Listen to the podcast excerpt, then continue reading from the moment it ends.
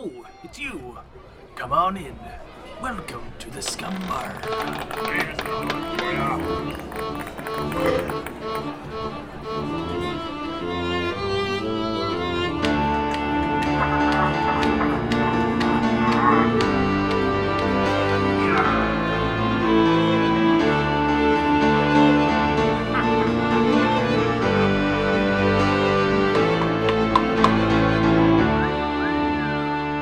Scumbar Podcast Marvel Movie Marathon, where we go through the 22 films in the Marvel Cinematic Universe, starting with Iron Man donning his first suit and ending with Thanos and the Infinity Gauntlet. We're gonna talk Iron Man, Captain America, Please Don't Lay Your Eggs in Me, and everything in between. I am your host, Captain Matt Brush, and with me today is Thanos himself. daughter. Daughter. Daughter. Daughter. Oh, you remembered my favorite line of his. exactly. Yeah. Because every Daughter. time I see him now, I think about you liking his his the way he says daughter. Whatever that accent, I swear it's like a New Yorker accent for some weird reason on Thanos. Daughter. Did he, does he say it? Daughter. Actually, he kind of like what, what's the I don't know what the term is, but when you it's like a hard T. He says daughter, right? Daughter. It's not like you know most people in conversation be like, oh yeah, my daughter. Yeah, dot. Yeah, D O my, D my D D E A R. W D D. Yeah. exactly. It's he's almost got like a, a, a soft W after the first D too. Daughter, daughter, Daughter. daughter, daughter. Which is that's the New Yorker, the New Yorker accent. New right? Yorker? Daughter, daughter. Anyways, I could be way off, but I just I hear that whenever he says daughter. Um, uh, but that might just be uh, what's his face, the guy who plays him, um, Josh, Josh Brolin. Brolin? Yeah, Yeah. might just be like his actual voice coming out. I don't know. Uh, so wherever he's from would be your answer. But anyways, the Scumbar podcast, everyone, could contain spoilers for the whole cinematic universe. So if you don't want spoilers, stop listening. But if you do want spoilers, like any normal person, keep listening to us. Keep listening. Oh, I was gonna do a reference for Spaceballs, but like it didn't. It's not the same stuff. Oh, that's okay. That's. That's that's entirely fine. Uh, this week for our Marvel movie marathon, we're going to be talking about 2018's Avengers: Infinity War, starring the whole MCU except for Paul Rudd and Jeremy Renner, and it includes Josh Brolin.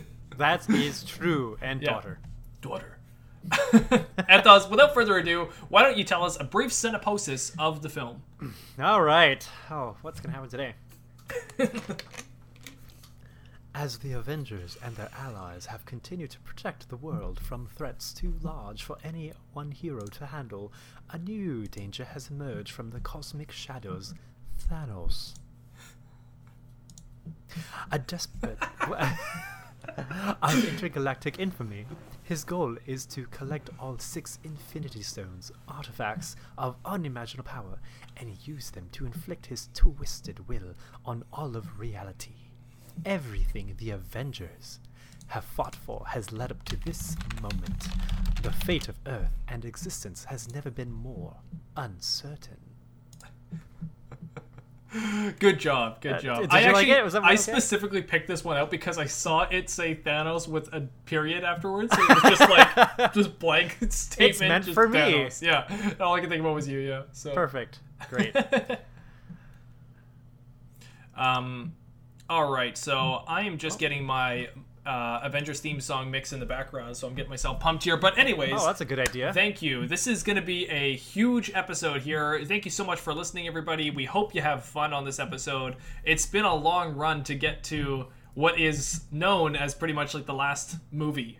We're just Yeah. part one we listen to, or we watch now, I guess, and then part two we get to uh, in a couple more weeks, unfortunately.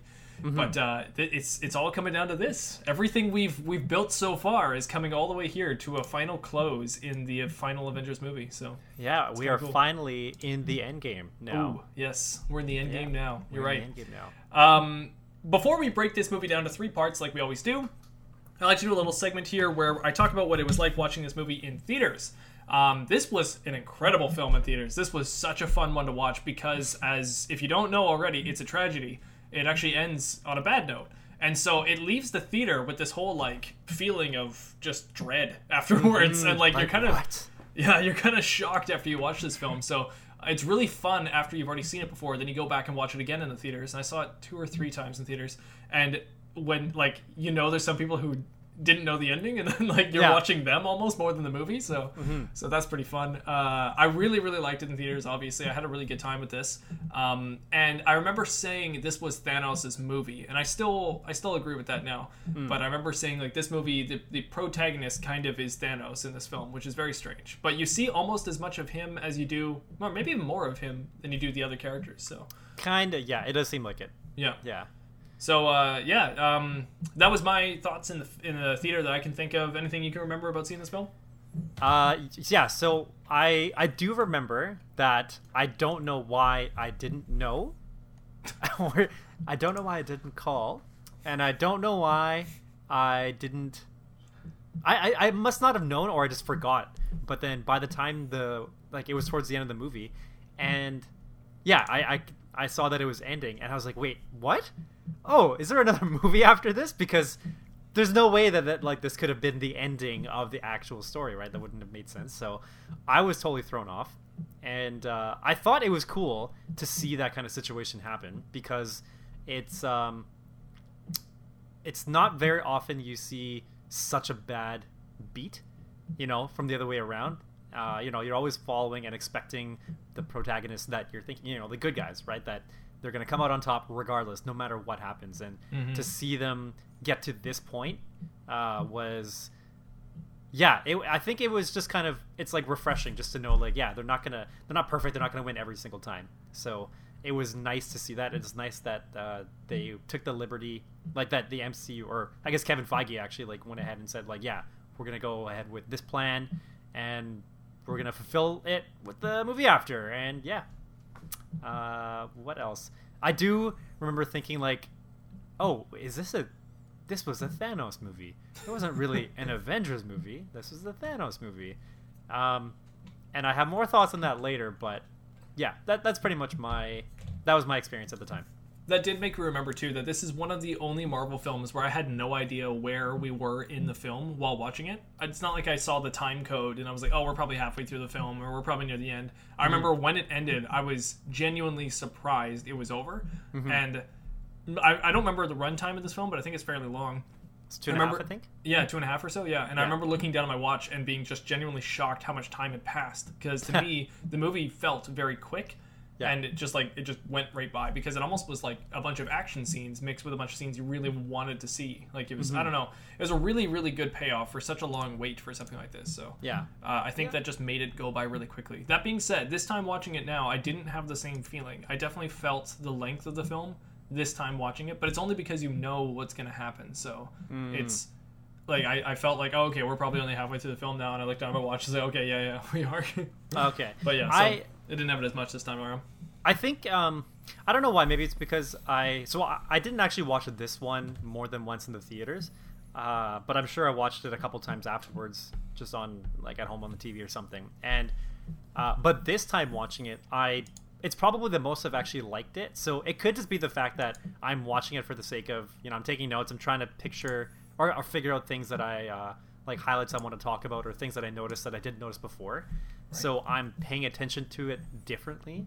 So I liked it the most this time out of all the times I've watched it, but I still have the same overall feeling about Thanos that I that I was telling you that I had before. Um, it just doesn't. I think now I see where it happens, and it's not like it, it's not throughout the whole movie, but it's just like certain aspects of it. But. Okay. Yeah. Well, let's get into it. Let's start with All our right. Act One. We're gonna break it down to three acts, and here we go. Um, Reacts. Act one, I wasn't actually. I gotta admit, I don't think I was all that creative with my act titles here. My first one I just called "Unexpected Disaster." nice. Um, I feel like nobody saw this coming uh, for all the scenes here in this first act, and so I just felt like it was very unexpected, and it was just suddenly a world disaster for everyone. So yeah. Uh, I called mine "We're All Gonna Die," and that was thanks to Ned. But we're all gonna die. yeah, Like he best says with line a in the whole smile. movie. yeah. Yeah. I know. Yeah. He's like, good point. He's just smiling as he runs down the, the bus. Yeah. That is. I Um, laughed very, very hard at that moment. That was good. it was a good moment. Yeah, like the the one line he has in the whole movie, and that's what he's got. yeah. Yeah, he did it That well. was good. Good Makes job. me Good like job, Ned, Ned. more. Yeah. Yeah. All right. Well, we got a scene here. Um, I'll play Peter Parker. You play Tony Stark. Okay. All right. Hey, man. What's up, Mr. Stark? Kid, where'd you come from? Field trip. Uh, what is this guy's problem, Mr. Stark? Uh, he's from space. He came here to steal uh, a necklace from a wizard. and that's it. Yep. Yeah, it's kind of hard to find quotes in this film because, as you know, every scene has like 16 people in it, so it's That's, no, really that's difficult. true. That's true. yeah. So uh, a lot of the quotes, uh, it's tough because I'm just trying to find whatever is a back and forth. So, Yeah. um, but we'll, we got some we got some uh, some bangers later on, so we'll get to those. Mm-hmm. Uh, okay, so the film starts off and we are on the Guardian, the Asgardian ship that was at the end of the last Thor Ragnarok film. Yeah. Um, and it's being attacked by Thanos or Thanos' ship. It's kind of Yeah. got that uh, Star Wars A New Hope kind of vibe to it. There's one ship kind of taking down the other ship and uh, boarding it immediately. oh, Um, that is kind of like that. Yeah. yeah. Um, we have Thanos who's uh, kind of interrogating Thor, kind of looking for the what what what's which uh, he's got. Sorry, he has the space stone and No, he's no, got no. the I'm sorry, he's got the power stone. He's trying to get the space stone from them. yeah, right. exactly, Yes. yeah. The power stone is that purple one for the first Guardians movie. Yeah, that's the one. Right. So he's got that stone. He's trying to get the space stone off of them, and he's interrogating them. And we've got uh, Heimdall and Thor and Loki all in And the Loki. ship. Yeah. Yeah, and Hulk. And Loki's yeah, well that's the thing. Loki's trying to yeah um, distract Thanos, and then suddenly have Hulk break out. I really like this moment. I was talking to my fiance here. I was like, this is awesome. This is the film answering that question of can Hulk beat Thanos and how strong is Thanos? It's asking Mm-hmm. this question in the first like five minutes of the film. It's just like bam. It just right away. What is Hulk like versus Thanos? And you Mm-hmm. see this sweet little like boxing match they have. It's really cool. I like yeah. it. I, I like how like pretty much right like early on we get to see um, without having to wait until later for Thanos to get tested to Yeah. show how uh, how much of a combatant he is. Yes. Um, you know, he's like he's he's a very tactical fighter. He's not just somebody who throws punches, but like you can see he's very precise with every hit he places on the Hulk. Right Yeah. from the very first one, that kind of Oh, I know. It's like he hits a pressure point or something, right? It's And a the pressure point in the neck, so off. Hulk has to bend that way. Then it gets him right in the ribs. It's it's really well done. It's like an actual fight. I really like that. I could watch those two brawl for a while. That'd be fun. I Um, don't think you'd be able to watch it for a while because the Hulk wouldn't last. Well, But- I, yeah. So my fiance was asking me too. She's like, "Is this Thanos without any kind of power? Is this just him at his regular strength, or is this Thanos with the strength of the stone?" And I actually, at the time, I was thinking it was probably his regular power. But at this moment, I'm actually thinking, since it is the power stone that he was holding, he probably is a little bit more powerful with that stone. He's probably I've- able to use some of the power from that stone. Maybe, but you know, every time we've seen him really like, throughout this movie, whenever he actually uses the power of one of the stones, like he has to. Oh, you see activate the color, I and guess. and the sh- it shines right. So That's a good point. When I the when he uses the power stone in the past, I guess there is that purple haze around people actually. So Yeah, so I don't know if there's any kind of like innate power from just holding, like having the possession and then using Right. it. It seems like you have to actually activate it, but I could be wrong. I might not have read into it correctly. Right. Um, I would say, I mean, he's he's from another space, or from, he's from another place uh, in space, and he space place. uh, and he's a Titan, right? Like the, uh, the just the name Titan all, all already to me just holds a lot of weight to it in terms True. of like power and strength. So That's true. um, I mean, either way, I think it would be interesting to see like if this Hulk didn't get scared, you know, um, because he's because the Hulk is the one who is supposed to be uh, like the more angry he gets, like Yeah. hi- his power is based on his rage and his anger. So like if he kept losing but just kept getting angrier, then could that could that be a thing in this MCU where he would actually be able to surpass Thanos? Uh, we, I, I think this That's is a pretty it. clear answer the way that they've done it. Just as you're saying that they've given you the answer for the question that like they kind of posed right from the beginning too. Yeah. So yeah. And I did kind of take it like a Super Saiyan kind of thing. That's how I told my fiance is that Hulk, you know, he would just get beaten up a bunch and probably just taken down many, many, many, many times until eventually he would evolve and be better and then be able to best his opponent. It would just. Yeah. take a lot, you know, um, and maybe even more. And eventually, if Thanos had all the Infinity Stones, then I think Hulk could be toast because he could just do pretty much anything to Hulk at that moment. Yeah. so- Exactly. Yeah. um, anyway, so after this fight, we now have uh, Thanos who then gets all mad at Hulk, and uh, Heimdall comes up with the idea of using the sword, which I don't even remember this, but Heimdall uses the sword to, to summon the Bifrost to then send Hulk to Earth with the Bifrost, which is such a cool scene. That is such a great way to just get rid of your Hulk real quick and send a message to Earth. Just send Yeah. Hulk on his way to Earth, you know? I also like. I don't know if they did this on purpose, but he kind of has he has a bit of like a, a slow, like he's not pulled right away. Like usually when you get Yep. um, pulled in by the Bifrost, it's like a really quick send off, right? Yep. But he kind of like he gets like gently he kind of get gently caressed by the Bifrost Yeah, and then yeah, gets like pulled in. The. Bifrost is just being gentle with him, you know. yeah, He's a I mean, gentle Hulk. He's very fragile in this movie. So. that's right. he he is. Yeah. Yeah.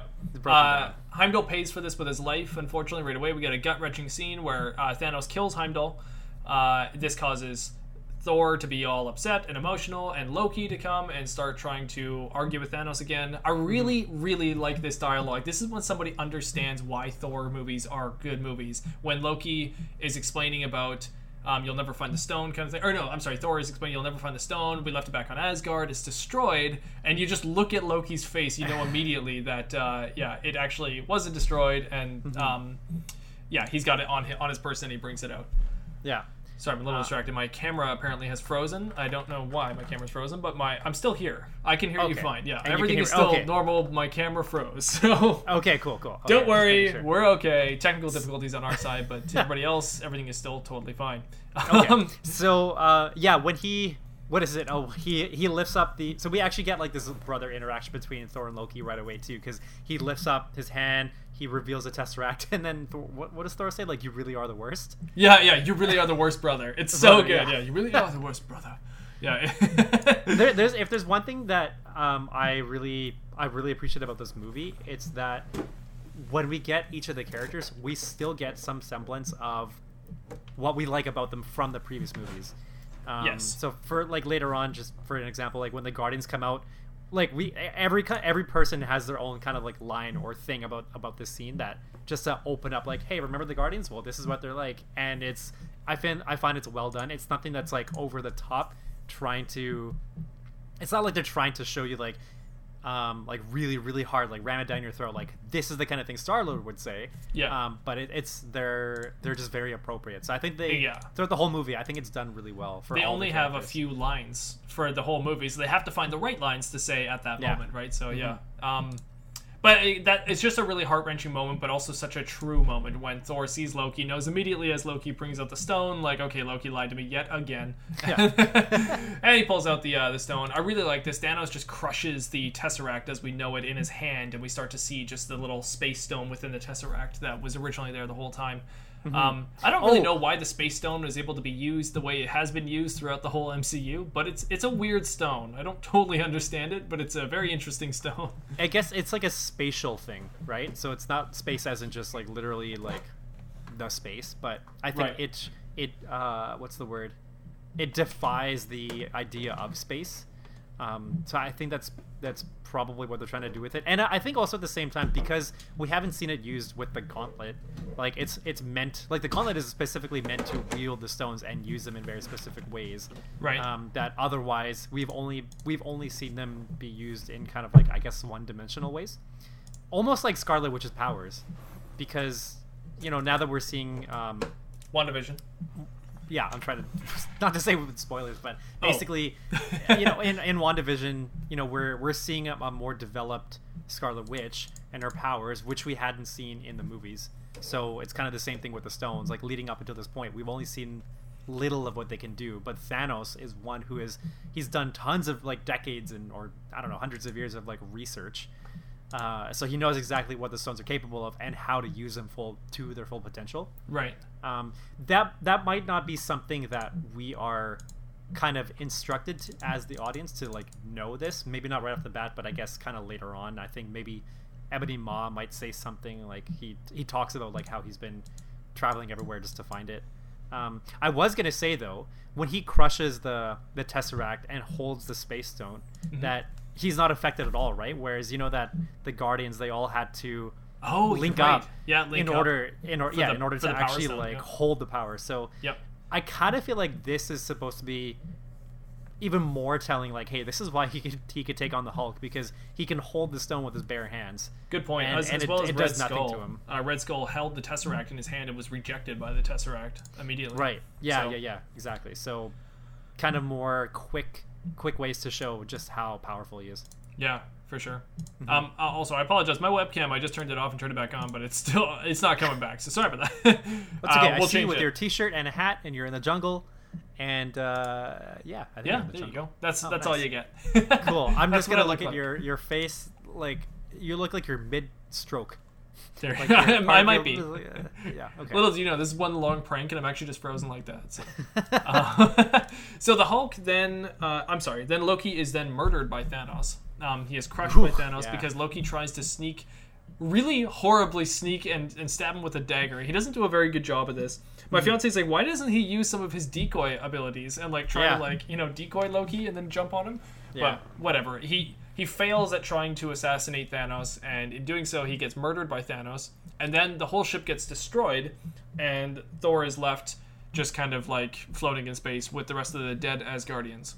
It just oh yeah, It's pretty Like, What a what an opening just Yeah. to have that all happen too. Yeah. Exactly. This is like the Finding Nemo intro, right? This is just like the worst thing to ever happen in your movie happens at the very beginning of the movie. So he so Thanos is fighting Nemo. He's just getting a bunch of Nemos and putting it on his glove. exactly. Yeah. Cool. um, so we now are on Earth, and Hulk is crashing into the New York Sanctum, the inner sanctum sept of uh, Doctor Strange and Wong. and uh, they're talking about like food or something. It sounds like they're about to go to Subway or just get a sandwich. Yeah, I think Um, so. Hulk crashes in. He pretty much says Thanos is coming. You know, we need to warn everyone. Uh, he's here, kind of thing. Mm-hmm. And he's freaking out. I really like the urgency to this. Like this movie gives you no time to take a break. It's just kind of like we're going. That's now, true. You know. Yeah, And right from the moment he crashes down, he's like Thanos is coming, and instantly Doctor Strange has to act. And um, yeah, it's, it's just a, a good sense of urgency that keeps up throughout the whole film. I, I swear it doesn't stop. Actually, you know what? I was just thinking. So in this moment, and we hear this, uh, or we see this a little bit later on too. But um, there are a few moments. I feel like maybe once in each act where there's just like kind of dead silence, and it's just before the arrival of Thanos. right. and and I, I almost kind of feel like it's supposed to just bring the whole environment and like just slow everything down because Thanos like as a character he's not a very frantic impatient kind of character right? He's very patient. Yeah. he's he's been waiting a long time and he's not making any mistakes doing anything. So I I kind of like how there's always this slowdown just before his arrival. Yeah. because it kind of just prompts everybody just to get into this new kind of like state of mind which they have to be to face somebody that's so different from and so much more powerful than they've always than they've previously faced. So it's a cool little yeah, it could just be me overthinking it but it, it makes me really get into like this uh, like build up into what is going to happen in the scene You really feel like at any moment he can show up because they he has and he does. Yeah So it, yeah it he's got the space really so he can go anywhere he wants now pretty much. Yeah. Um, after Hulk crashes into the sanctum, we now have Doctor Strange interrupting Tony and Pepper, who are talking about kids and some kind of dream that Tony's having, which is about funny. Morgan Yeah, because it actually is, as we know, a real premonition that's going to come true for Tony uh, for the future. But it's uh, they're talking about it at this moment and saying that he kind of wants kids because he's seen a kid in his dream, and it's just something that he thinks is going to happen. And as we know, Tony's dreams actually do have a bit of a premonition kind of quality to them. We've seen this in Age of Ultron, where he kind of had a premonition of the Avengers and how they would broke, they could die and break down based on the choices Tony has made throughout these whole films. So it's actually kind of fitting that we now here are at the end of all things, and we're still seeing some of this Tony's regret on his original actions in New York. Um, this is exactly what Strange has come to tell him: is that Thanos is here. Banner then comes and reunites with Tony as well, and mentions this is Thanos. This is the threat that sent New York originally, the aliens that were coming down with uh, Loki.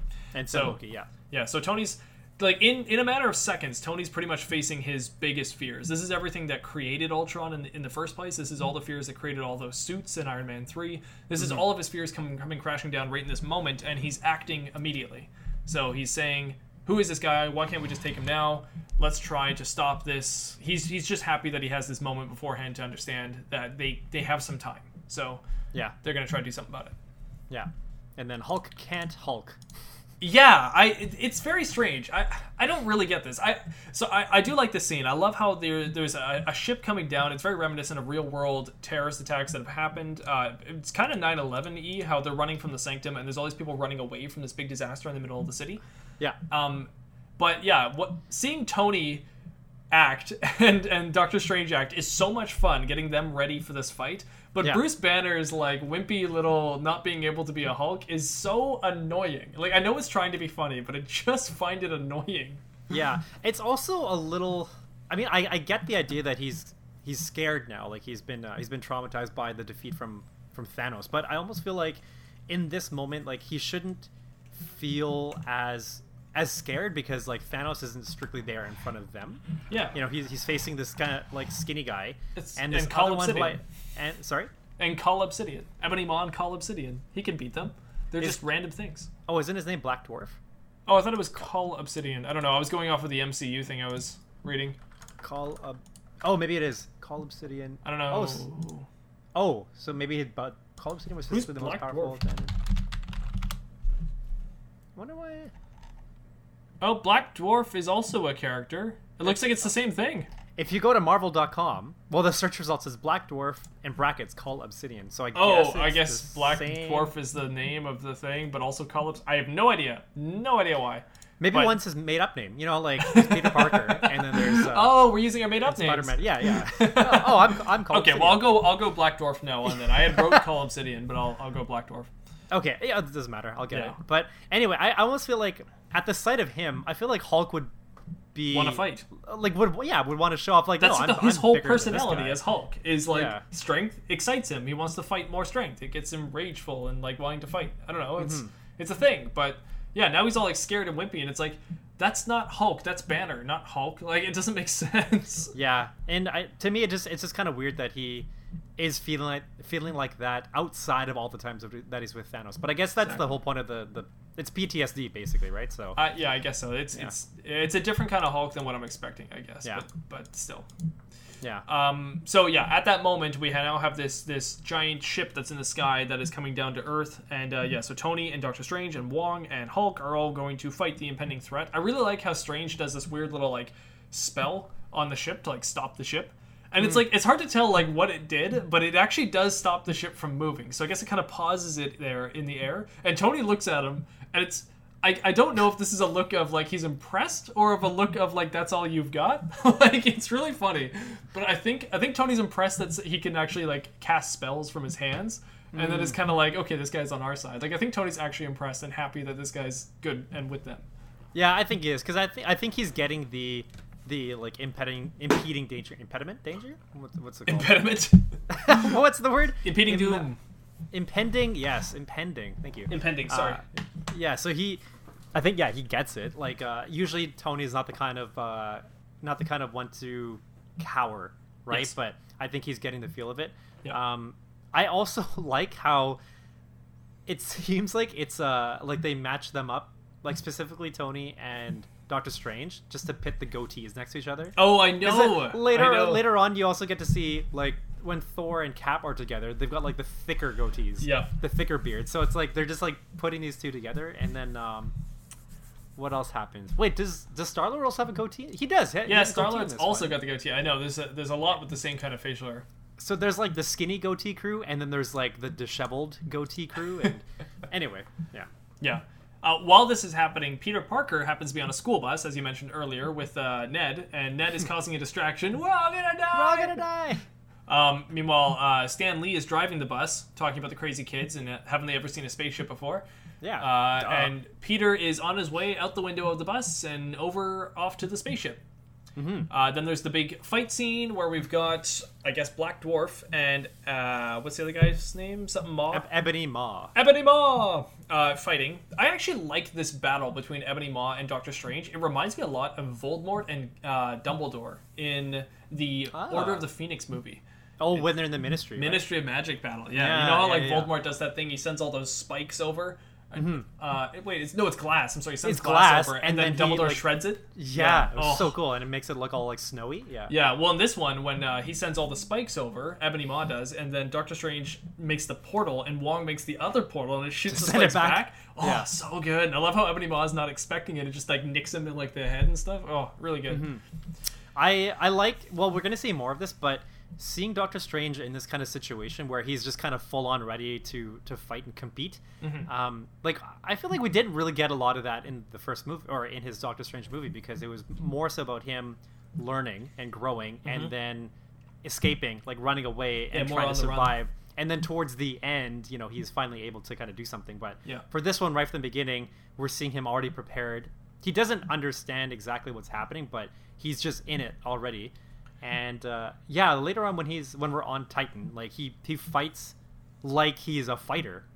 which is really cool to see because he's he's using his skills, and I, and we see a little bit of that now too. Yeah, it's funny with Doctor Strange because we'll never know everything he knows, and that's what makes him so Oh, true. interesting. Like e- Yeah. every single scene, he's pulling out some new spell that we have no idea where it's from or what it does or how it works, and he's just doing something really, really cool. So Mm-hmm. Yeah. he really gets the limelight in this movie, and for good reason. He really comes off as an awesome character. He Yeah. gets good lines, he gets good action scenes, and he just gets good scenes in general. Mm-hmm. Um, anyways, I like this whole fight scene. I'm not. uh, I'm okay on the whole like other fight scene with Tony and the big the big hulking uh, black dwarf guy, but it's just it's just kind of a okay scene. Um, I, it's also got a lot of Banner just kind of complaining, and I just don't find Banner funny in this movie. And you know what? There's actually evidence that the characters in this movie don't even like Banner in this movie because there's just so many moments when he says what is supposed to be, I think, a joke, and no one laughs. Or he says something super awkward, and the other characters look awkward about it. Right. Yeah. So he just is a weird, annoying character in this movie. I don't know why, but I feel like Mark Ruffalo was just having a weird time, and everyone was else was uh, just kind of going along with it. it it's Yeah. just strange. I'm also wondering. Okay, so there's this uh there's this point where uh where Black Dwarf gets thrown into the portal and Yep. he's in some sort of like he's in Antarctica, I don't Yeah, know, yeah, somewhere yeah. snowy. Yep. And he loses his arm. But then later on when we see him, like he's back at the end of the movie somehow. Like it's not explained how he's how they find him. I guess Thanos probably could find him and track him and use a space stone or whatever. But then also doesn't he have two arms? Yeah, he does. I don't know why. It's probably explained somewhere, but yeah, Okay. he has two arms again. Maybe Thanos brought it back with the time stone. Who knows? oh, like yeah, it's possible. Maybe. Uh, anyways, so. Uh, no, he didn't have the time stone by then because he was off doing his own thing. Time. Oh, that's a good point. Yeah, May- yeah. Maybe it's the re- he used the reality stone. I don't know. Whatever. It doesn't We'll make it look like you have an arm, otherwise they're going to judge you. Looks are everything in this movie. um, so uh, Doctor Strange is fighting uh, Ebony Maw, and Ebony Maw gets the better of him and ends up taking Doctor Strange with him to his ship. Peter Parker uses this as an opportunity to kind of hijack this train, I guess, onto the uh, ship. And Peter finds himself uh, escalating higher and higher and higher into the sky, and Tony unleashes, I, I, I don't know, some kind of suit. I don't, I don't know what, a- what he had it's a named pod, it. I Yeah, guess. some kind of pod thing, which holds the Iron Spider suit, and he uses Yeah. that to catch Peter. I love that he says that. Just just drop and I'll catch you. I love that. It's such a good line. Like, Mm-hmm. I'll catch you, and then he just like drops, and the suit catches him. It's so cool. Yeah. Um, I, it's also nice that um, I, I feel like we get another this another thing of this later with Tony too. But he's just um, like for somebody who is, I guess he's just always he's always ready for what the next step has to be or something. So yeah, this with the suit, and uh, oh, what was the other one I was just thinking? Um, ah, I, I can't think of it now. I'll, I'll figure it out later. But he just always seems like he's. Oh, it's when yeah when he's um, it's actually just before this when he's uh, he's he's fighting Black Dwarf, and then Ebony Maw is um, he's flying off with Doctor Strange, and then he says to Spider Man, "Oh, that's the wizard." And it's just Oh, like you know, yeah, he, yeah. he, while he's preoccupied with this Yeah, big gigantic, still able thing, to explain He's it. already thinking about like, okay, what happens? What has to happen next? We need Yeah. to have Spider Man go Yeah, chase him, right? So, yeah, he's Yeah. directing the battle. yeah, yeah well, pretty much. Yeah, I guess he's a leader. And he Yeah. leads well. And you see the actually parallels of this with Captain America as well. This movie changes back and forth between the powers of Captain America and the powers of Iron Man. And you see both of them lead really well. They also get pushed around by other wannabe leaders, but you see them still leading, which is really interesting. So I like that a lot. Yeah, yeah. Um, yeah, so we I like uh, Peter's backflip where he takes onto the Iron Spider suit. I like how um, Tony then joins up onto the ship as well, and Pepper's calling him, asking when he's gonna be home and to come back immediately. I like how even like Friday's like talking, and she starts to cut out, and she's like, "I'm leaving too" or whatever, and just kind of like cuts out right away. It's like Did she say that? she says, uh, I, "I'm losing you too" or something like. Oh, okay. yeah.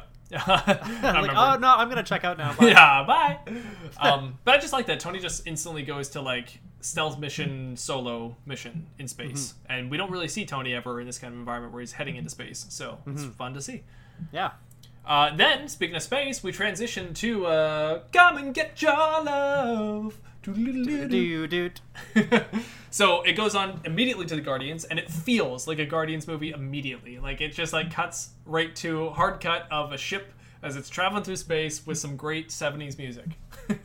And it, wasn't the song that you were singing though, right? No, it Was wasn't, no. not the- okay, not the song. I can't even know remember what it song it was, but it was something good.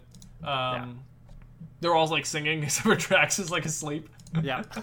Uh, somehow they crack me up every time. I'm laughing so hard whenever there's a Guardian scene. Sometimes like they're just over the top, but I still find them so funny. I don't know why. yeah. No, I- they're perfect the way they are. I don't know Yeah, they're just really Yeah. good. Um, so they actually are coming up on a again a kind of a Star Warsy reference here. They're coming up on what they think is going to be a planet. They're going to go and help, but Oh, it actually no ends moon. up. Well, kind of actually. Sorry, I'm, I'm actually thinking a little Yeah. bit of a different scene though. It's when they actually come across Alderaan, and they're wondering where Alderaan is, and they Oh, realize yeah, right, right, that right. Alderaan is destroyed. Right. That's Yeah. kind of what happens here. They go to what is a distress signal of a ship, and it ends up being now just a bunch of Asgardians floating around in space, and the ship is already destroyed, so they're too late. Mm-hmm. Um, it's kind of interesting how it jars you from this. It goes from a really funny kind of comedic scene where they're like, "Oh, we're just going to steal the money off these people," to boom, instantly they're now heroes trying to rescue whoever's left from this place. Um, Yeah, and I, I kind of feel like this is another one of those moments where it's just like dead space that's left. It's almost like it happens before and after Thanos. Like you know, there's True. there's this huge the like you're saying like yeah, it's it's aftermath that just ha- uh, happens to be something that's almost like it's so suppressed by anything from him, Mm-hmm. and so yeah, we uh, like they're in Lightspeed or whatever you would call it.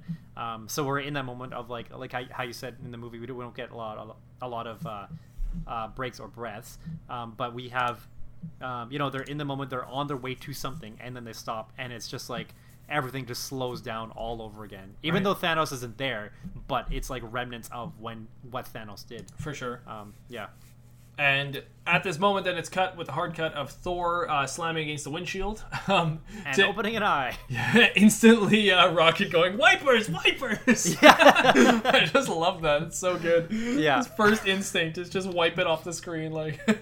yeah Um, so the Guardians pick up Thor. Um, Thor is explaining to them what happened, all about Thanos. They have a little bit of a catch up where Gamora is telling them she's the daughter of Thanos, and they kind of go off. I like how Thor instantly looks at her like he's menacing, and he just kind of pats her shoulder. Says families are hard. yeah just a good moment because like obviously Thor's gone through all of his family struggles and strife, and like you're not sure how he's gonna act in this moment, but he's actually Yeah. taking like the death of his brother pretty well for mm-hmm. considering what's going on. yeah he's i mean i guess he's like kind of somber but i think he's mostly he's mostly on the idea of he has to stop thanos Exactly. he let him get away once but he's got to do something now Yeah, he's Um, on a revenge trip for sure, and yeah, it's just it's it. But I I do just like his like uh, casual sympathy for Gamora and family. I just think it's kind of nice. Yeah, you know, I kind of find that Thor, in some way, is sort of like he kind of resembles all of the Guardians characters. So, in in terms of uh, in terms of Drax, I almost find that he is similar in terms of uh, the He's things literal? that he doesn't. Yeah, literal things like the things that he doesn't get. Yeah. With with Star Lord, um, I don't know. I feel like there's just like a little bit of every character that His I his he's got the arrogance, the the arrogant leader kind of thing of Star Lord. Yeah, probably He's got the arrogance. weapon like bloodlust of Rocket. Uh, he can speak tree. Yeah, it's, yeah, he exactly. took it as an It is- elective in his college apparently. and then the the family history, like Gamora, Like- I like. Gamora, I don't yeah. know. Yeah, well, he does. His sister was like an evil tyrant, so yeah. Hmm yeah. Yeah, you're right. Actually, Anyway. that's a really good really good point there. I never So thought I, of that. I I don't know if that's why they paired them up in in this manner, and you know why they because the the plan in the in more movies is going to be that same thing, right? Like Thor with the Guardians. So I think so. As Guardians of the Galaxy, they've t- they've Uh, mentioned. right, right, right. Yeah. exactly. So maybe it's because of that because he he has enough similarities that overlap, and it makes it Right. makes the cohesive. It's, Well- it's more of a cohesive group. in this rewatch, you and I have actually kind of said that even from the first Thor movie, how much it feels like a Guardians film, or like kind of builds out the space side of uh, the Oh, Marvel yeah. movies, which I never used to think. But now, after we've seen Endgame and, and we're going back through it all, it does actually make sense. These two film series are really relevant. Like they, they definitely make sense in the same universe. So putting Hmm. Thor with the Guardians, I think makes the, probably the most sense as far Yeah. as teaming Yeah. up these people. You know, Cap would I be a very strange one. Tony would be a very strange one, but Thor makes sense. Mhm. Um, Yeah, okay, so we have uh, Thor pretty much saying that they need to uh, have a plan to be able to destroy Thanos. He says he has to make a weapon. The only way to make a weapon is for him to go to Nidavellir, uh, Mm-hmm. where he can go and meet up with the uh, dwarves there, and they can build a weapon that will destroy Thanos. This obviously piques uh, Rocket and Groot's interest, and they're going to head off there with him. Meanwhile, Peter, Gamora, Drax, and Mantis are going to leave for Knowhere. Knowhere. Knowhere. Is it uh, is it N-O or K-N-O? It's I KNO. think it's, yeah, it is. Okay. Sorry, I, Yeah. my notes aren't 100% proofed. No, that, that's okay. And uh, I was gonna say Knowhere. Obi Wan Kenobi. that is a name I haven't heard in a long, long time. Uh, Knowhere is a um, was a celestial being, wasn't he? oh, I think you're right. And then this, it's inside of his skull or something. Yeah. It's the whole no, planet Yeah, and I something. can't remember if Knowhere was. Have we been to Knowhere in the previous Guardians? Yes, we were there in the first In- in Guardians the film. Oh, When they go and they meet the Collector. Right, right, right. Yeah, yeah. Collector. T- Um, after, after this is happening, we immediately go to Scotland for a second, just to hang out in Scotland. We hang out with Vision and Wanda, which to anybody watching WandaVision right now, this is kind of funny and like jarring because like to, it looks kind of normal. You're like, oh yeah, I'm used to the scene. But the first time we watched this scene, this was actually weird because it was Vision as a human for like the 1st mm-hmm. time ever. We hadn't seen it before, so Yeah. it was a very strange kind of moment. Also, they hadn't really talked much about their romance until this movie, and now in this movie, it's very blatant. It's very you know they are a romantic couple no matter what like they're staying together uh, last we saw was civil war where vision was kind of holding wanda hostage and wanda eventually had to fight vision to be able to go off and, and do what she wanted to do uh, so it's interesting in this moment kind of seeing their romance but uh, if you're watching WandaVision then you're already kind of beyond this anyways but still yeah. uh, here they are in Scotland. They're talking about how well they're doing as a couple. Vision doesn't really want to go back to Tony to report anything. He kind of wants to live there with Wanda now. And while they're explaining that, boom! They're ambushed by Proxima Midnight and Corvus Glaive. Yes. Corvus Glaive? With a glaive. With a I, when glaive. I, I was, I was looking up all the names and I was like, is he? He's holding a glaive. So that's why his name is Yep. glaive. Or And it's threat or- level Midnight, which is why it's Proxima Midnight. I see. Okay. Yeah, and she's pretty dark, as it is with Midnight, right? Mhm, Midnight's mhm. dark. Yeah.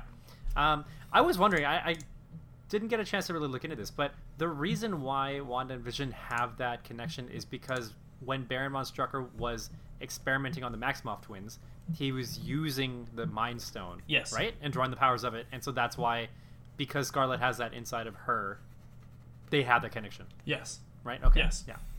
Yeah, which I think is actually a very interesting take. I love how she has that connection to the stone, but she also has a connection to vision. And like the whole point of this movie for her is trying to break away one of those two things. And is it possible? You know. Um, so I like that. So yeah. they're attacked by Corvus Glaive and Proxima Midnight. There's a couple fights here. I really just one small thing I just want to point out is I really like the music in this moment. There's a great scene where um, uh, Scarlet Witch and Vision are kind of gliding in the air, and they get shot down by I think yeah. it's Corvus Glaive. I, I don't know. Somebody shoots them with like a laser, and they get hit. And as they get clipped, the music does this perfect little swell where it's like "Dee-dee-loo," as they like fall, and it's really good. It, you- it's just a person that recorded himself going. If you watch that scene, you'll know exactly what I'm talking about. But it's uh, it it made me realize that the music is all. I don't know the word for this. There's obviously some kind of musical word for this, but um, musical. musical. The music is all dynamically changing to each scene that's happening at the moment, but it's all one long song. You know? I just I just heard it, so I was playing back. oh, you did it? it's, it's exactly as you say it. Is it? I knew it! I knew it! I Uh, knew it was Proxima, Proxima Midnight. She uses her staff or Yeah. whatever she has and shoots them down. Yeah, it does this I like think it's it's her. She's Proxima is actually going and that's how she commands her that's staff. the sound of the weapon actually. yeah. That's yeah. It's Yeah. kind of like you know, like the Green Ranger from the Power Rangers. Yep. Like he has to play his saber or his dagger. Right. He has to play a certain melody for it to do There. certain things, like bring out his Dragon Sword. Right. So she has to sing certain melodies for To her, be able to for play her it. staff to shoot beams. Yeah. I think that's probably what it is. yeah. Yeah. But I just I noticed it when I was watching and I thought it was really good. Uh, not just that one little moment, but that's where I started noticing it and paying attention. So uh, it, it's really well done. Um, obviously, here we have a really nice uh, introduction to Captain America. I love how the first time they show him, it's a silhouette. Yes. it's such a perfect silhouette, and you're just like, boom, you know who it is immediately. It's just it's Captain America. And then when Yeah. it cuts into him, you start to realize, oh, he's not Captain America that I know. He's like a rebellious, darker kind of version Dark- of Captain he's America. Dark America, He's got yeah. a beard. He's got like a black suit on, pretty much. Um, but I love it. It's uh, the silhouette first, and we go, "Oh, Captain America," and then it like fades into the reality of what Captain America is these days, and it's kind of So I, I think his suit isn't actually like black or it, I think it's his. It's the suit that he had from uh, whenever the last dirty movie now. we saw him was Civil War. Yeah, yeah, exactly. He hasn't he hasn't washed the suit. He Yeah. just kept it black, I guess, or dark. Now I don't know if this is actually how it's supposed to be, but I call them the Secret Avengers here, uh, only because that's what we were originally going to be calling them with Secret Avengers. Um, Hmm. And this movie kind of just shows it as the Avengers uh, at this moment. But uh, from this moment on, if I mention Secret Avengers, what I'm talking about is this team here, which is Captain America, Black Widow, Falcon, Vision, uh, Scarlet Witch, and that's it. I think. And, and yeah, I think yeah. that's it. And no shield. Yeah. Also, Black Widow has dyed blonde hair, and it's something I never actually asked was why does she have dyed blonde hair? But I just I noticed in the MCU uh, wiki when I was reading it, they're mentioning that she has dyed blonde hair because they were on the run. And I was like, oh, so there was actually a reason why her hair changed. It was she was trying not to be recognized, but she was known for her red hair, I guess, that she had. So, Oh, so it's supposed to be a I- disguise. Interesting. I was actually thinking that they wanted that for, uh, um, for what we see in Endgame. That uh, can, wait, can we see spoilers in Endgame? Yeah, of we, course we you can, yep. You know, like when um, later on in Vormir, when she jumps off. And she has that same scene that Gamora had. So Yeah. Gamora, like her hair, her red hair is all splayed out. Yep. But then um, this time it's, it's uh, Black it's- Widow. I was gonna say Scarlett Johansson.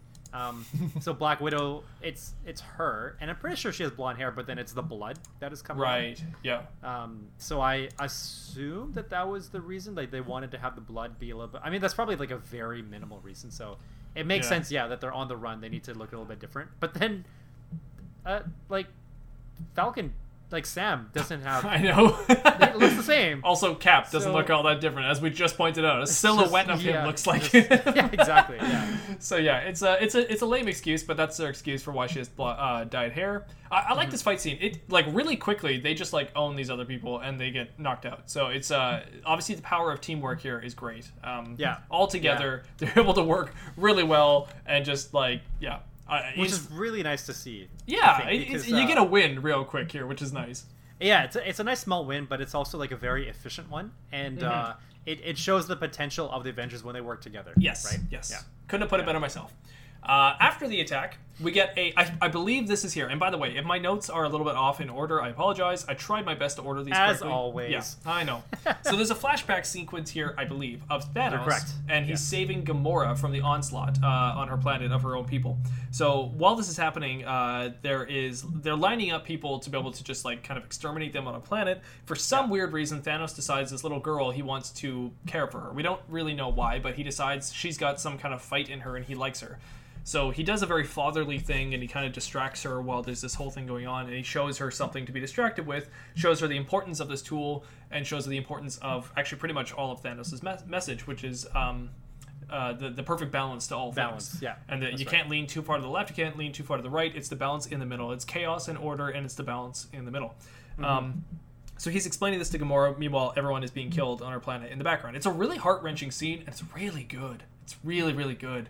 Thanos gets a lot of great scenes, and this is an awesome scene where it's explaining his whole storyline pretty much. It's explaining his motivation and his personality all like in one, and it's just visually fun to watch. So Yeah. Well, we don't get his whole story now. Like we see what he's doing. We find Right. out later on when they're back when they're actually on Titan, um, like what we'll find out more about rea- why.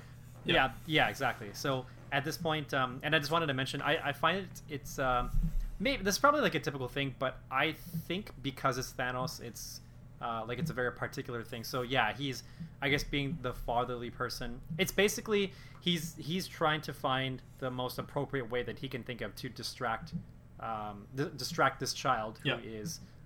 supposedly an innocent child, Yes. right? So she's not somebody who knows death, who knows pain and suffering until this moment, or would have until this moment. Yeah. Um, but the way that he's distracting her, yes, it's balance, and I think yeah, the message is balance, while uh, but it's it's kind of like under the guise of a weapon, Yes. right? Because yeah, yeah, yeah. the the point is that he's he's showing her the idea of balance, but using a weapon, which I think it's it's almost like that's well that is his personality that he Hmm. is, um, he. You could say that yeah, he has the will to do what he needs, but he knows he knows that he needs to use uh, like force, Yeah. or he, he has to take that kind of action in order to up, obtain or attain that balance. right. Yeah. That's well said. Well said, Antos. Thanks. Thank Um, you. When it cuts from that, it comes back to Gamora telling Quill. I, I'm assuming a little bit about this, although maybe not. So she's kind of reminiscing on this uh, while they're in the ship. and she's talking to Quill, pretty much saying uh, she wants her to promise. She wants him to promise her that if she's in a moment where she's captured by Thanos, she wants Quill to shoot her, um, which is pretty intense. Uh, Quill kind of takes it as a joke. He's he's laughing yeah. about like grenades that could blow his junk off, and then um, she she takes it to a very serious level and says like, "Promise on your mother's life," which, as we all know, is huge for Quill. Um, Yeah. And for her to even know this, this, t- this tells you like miles of their relationship right there. Mm-hmm. Just the fact that they're able to talk to each other on this level. Not only does he actually promise her this, they have this nice romantic moment afterwards, and it's just really, really good. And I, I really go far to say that Quill and Gamora are one of my favorite uh, film couples. Uh, they're just Okay. really good on screen because More than than Tony and Pepper. I don't know. But Tony and Pepper are different in the Marvel Cinematic Universe later on than they are at the beginning. They're really, Yeah. really good at the beginning, but they start to peter Yeah. off a bit. But I Probably still focus. Yeah, it, at least they're both in the top five. You know, both Okay. Peter and Gamora, and both Quill and Tony. So No, there's- that was wrong. both Pepper and Tony, and both I'm Peter trying to, I'm and trying to picture these relationships. Yeah. Okay. Wait. Yeah. So for the top five, you just named four. So is there like a random? Is there like the fifth wheel? No, no, no, no. Is there just Out of like- the it's top like- five It's relationships probably it's, it's in the, the, Hulk, cinematic right? universe? The Hulk is just the fifth. Yeah. Okay. All right. Uh, anyways, I do like them on on screen. I also like how they're instantly interrupted by uh, Drax, who's eating his uh, Zarg nuts. Zargnut. yeah. that is a good scene. I'm absolutely still. I can move. I'm how sure does he of say it. it? I'm sure of it. That's unseen to the untrained eye, or something like that. Although I don't like uh, when Mantis comes in. Hi, Drax. I just Oh, yeah. it's, it's just it's a little bit too much of that moment. I, I think, think- it's yeah, funnier when exactly. he's just thinks he's like super silent and he's obviously not. I just think it's funny. Yeah. Uh, I think actually I would have been okay if she said hi Drax and then um and then And then like cut or something like maybe maybe it cut like uh, he has to react obviously because he has Yeah. to know or uh or maybe he doesn't have to know but I think because he said damn it like Yeah. because he, he he did that that's almost like ah like it loses its luster. that, it does lose it for, for me it's Yeah. a small thing but like yeah, you just you know the humor i don't know it's hard to explain humor obviously but you just know it in the moment that it ruined the joke a little bit by that, that ending uh, anyways the, the guardians arrive on Knowhere and they uh I- Knowhere? I, just said they fitness thanos. I don't know why i wrote that but uh, they, They- witness thanos interrogating the collector. They got fitness Thanos. Fitness thanos. He's got the shake weight. Hanging out with uh what's his name? Kivon uh, no no the, the dude from thor ragnarok. He's got des and troy. Oh um Scourge. Scourge, yeah, Scourge and Thanos are hanging out with the Shake Weight doing some fitness training. Uh, anyways, Thanos is interrogating the Collector here on Knowhere, and Mm-hmm. it's an interesting scene where he's kind of interrogating him intensely. I like this little moment because I feel like this is a nod to Jurassic Park, but Peter Quill is doing like his little hand motions. Oh, he's yeah. like he's like forward or whatever, and then he like does the pause, and no one Yeah. pauses. They just keep walking. yeah I, I like that moment. Um, Mm-hmm. uh, the interesting little thing here where we start to realize uh, Gamora pretty much just runs in to go and take on Thanos, and she comes off like a badass. She like slices him, does a little stab. Seems like he's dead. He kind of falls down. Whoa! And uh, I love how she starts crying like immediately after she's done it. This is Oh, he- yeah. this is like Stockholm syndrome to a T. It's like she she's just destroyed her captor, and she's so overwhelmed by emotion she doesn't know how to take it. That Mm-hmm. this is actually a father figure in her life, and she can't she can't even understand an emotion and just starts crying. And I love that he just that moment when he's just like, is that remorse or whatever? And just Yeah. like you just hear his voice and you're like, holy smokes, he's alive. And when the Mm-hmm. reality just goes away, even the collector, like in the reality, is just waving at them. Like, it's so like it's fun it's creepy, but it's like it's very creepy yeah that's Yeah. right it reminds me of like uh, it almost. It's like comedically creepy at the same time. It's like somewhere in the middle. Yeah, and it's weird how he can. I guess he he can set up that stage so well because he's already inside their heads. Yeah, Um, like it's obviously Gamora he knows the most, but he's he's done enough research to know I guess everybody else to some extent, right? Yeah. Or at least I mean later on we find out that he knows Stark really well. Uh, I'm not sure how much he knows about the rest of the Guardians, but um, yeah. So the moment where Gamora does go on to attack him, and um, I I think it's a little interesting how even though she has been brought up her whole life by Thanos, she it's almost like she's the opposite in terms of you know he's really patient with all his, all of his moves, but she's just like no, get it done, get it done, get it done. Yeah, And that's what leads to her in a way failing. I mean, because you know he was already prepared for that to happen. Um, so it's like even though he has been doing all he can, and he he also with his first line is that remorse that I sense from you that he he's hearing this thing that he wouldn't normally hear from the, his daughter uh, that she is she's exuding these things that are very unlike him. And it's almost like maybe she's been like that because uh, she's been with the guardians long enough to kind of erase erase everything rewind everything that he's been able to impose onto her. Um, maybe maybe in a good way but from his perspective it's not because that's not what he brought her up to be. Right. um, but yeah just found it it was interesting for for her to have the moment where she just rushed in and i think she no she's always been kind of like a rusher hasn't she Yeah, I think she she's kind of a, a fight first, ask questions later kind of thing. kind of yeah, actually yeah she's I think like she that. is. Yeah. So It, it falls into her yeah characteristics. You almost know something is going to go wrong right away. You wouldn't just Oh, yeah. rush into a battle with Thanos like that. So when he's like dying, you know he's not dead, but still, Mm-hmm. it, it, it is a good scene. I like how he comes back and he holds her at gunpoint, and just watching like this is like uh, oh my gosh, what's his name? Chris Hems? No, Chris Pine? No, Chris Evans? No, wh- which Chris is this? whoa Chris Pratt. uh, that's it. Chris yes Pratt. okay There's too many Chris's. Um, That's right. this is where you really see Chris Pratt's uh, acting. It's really good Chris, in this moment. you, see- you see chris pratt's Chris Chris Chris what are, what are they like what is his pratt's like yeah, but like, he like does- he's, he's really doing good when he's when he's saying you should go you should have gone left. Like it's an Yeah. interesting line because it actually doesn't work or make all that much sense. If she went left, it wouldn't have made much of a difference anyways. yeah But it's just, by it's him just say- him Sorry, go ahead. Go ahead. Well, uh, yeah, it's it's just him trying to deal with the fact that like they're in the situation. Like, what could they do other than like blame what led up to it? Yeah, this one Right. like minuscule thing that actually doesn't work at all. It's his it's his powerlessness. He has zero power, and he's talking about the last moment when he did have power was right at that moment when he was saying go left. Let her go, uh, Grimace. Yeah, yeah, exactly. Uh, and um, it's just his acting is so good. And when he's all the way down to when she's like, "You promise you have to shoot me," kind of thing, and then he just starts like yelling as he's like got the trigger ready and pulls the mm-hmm. trigger. It's so good. Mm-hmm. Even though he doesn't shoot her, you just feel like he shot her. It's so well done. And then the And I'm- bubbles come out.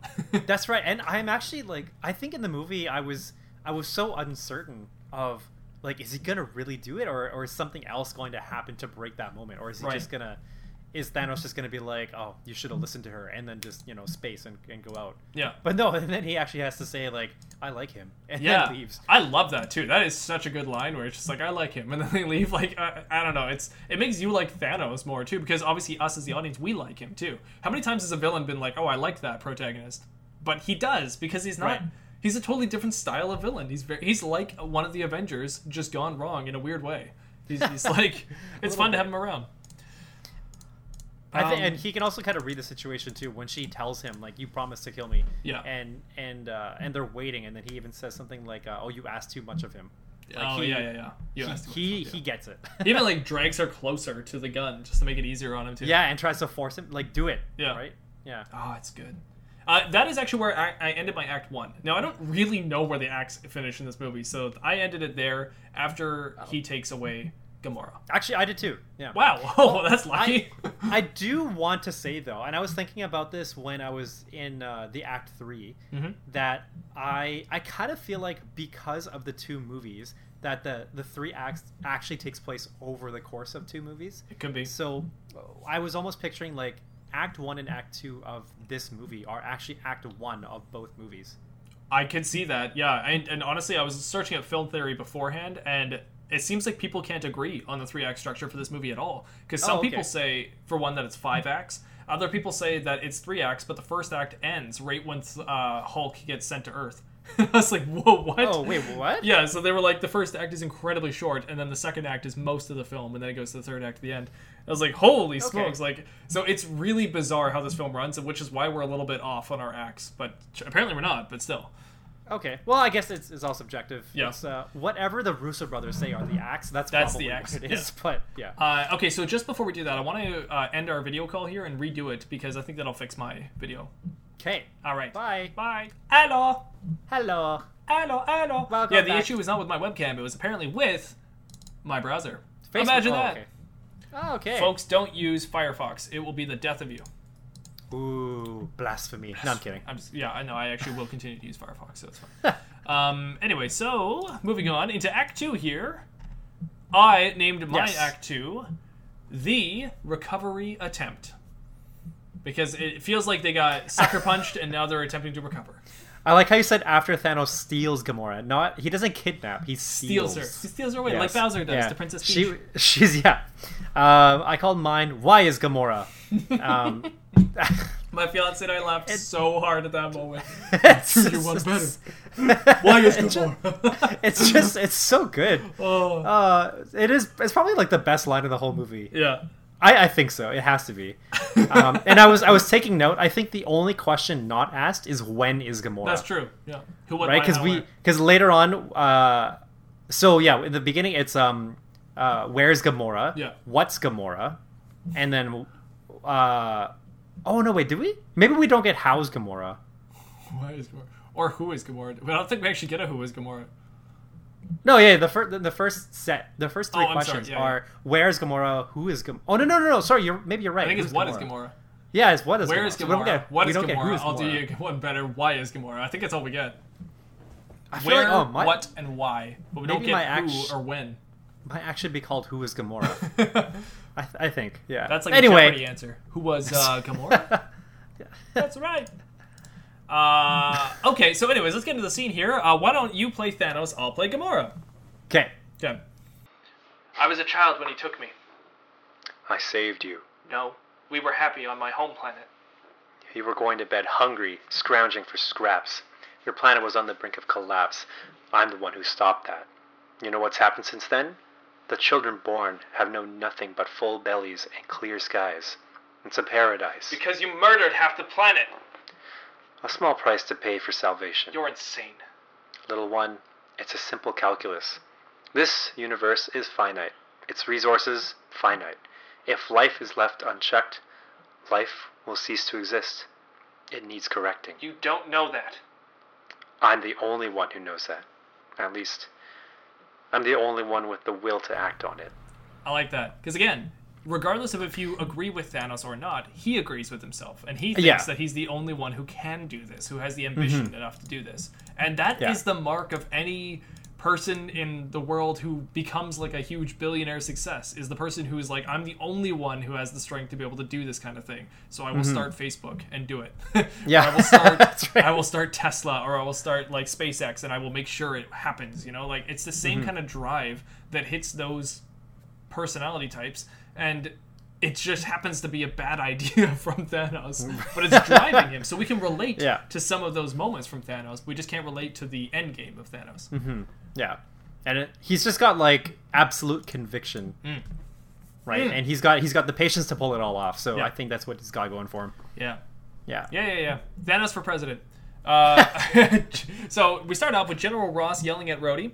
Um, pretty much. Ah, Ross telling is him- back. Yeah, Ross is back, back, back, back again. Get get get.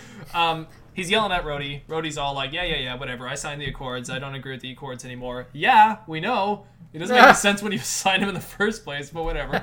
Um, Arrest them. Yeah, I'll get on it. yeah, exactly. I love that moment. Like the Avengers come in, they say, "I want you to arrest them." I'm like, "Yeah, right." Even if like he actually wanted to arrest them, how the hell is he supposed to arrest them? He's one This guy. guy, yeah, this guy who is like paralyzed from the la- Ugh. the like the waist down, basically. Also, Hulk is there. Banner's there. What does Ross think of Banner? We don't get that answer. that question answered. Like, Oh, good good question. Well, yeah, the this Banner and Ross have never met, so maybe that's why That's he, he doesn't he doesn't recognize him. He Yeah. looks different. I know Yeah. it's it's a very interesting moment that could have happened but didn't happen. Yeah. Um, anyways, the Avengers come in. We have an amazing, amazingly awkward Banner moment here, where he pretty much like they're talking. The Secret Avengers are talking with Rhodey, and they're having their kind of like catch ups. You know, how you been, Cap? Oh, you guys, uh, you're back now. That's cool. Uh, and then Banner comes out of nowhere. Hey guys, Hi, Nat. hi, hi.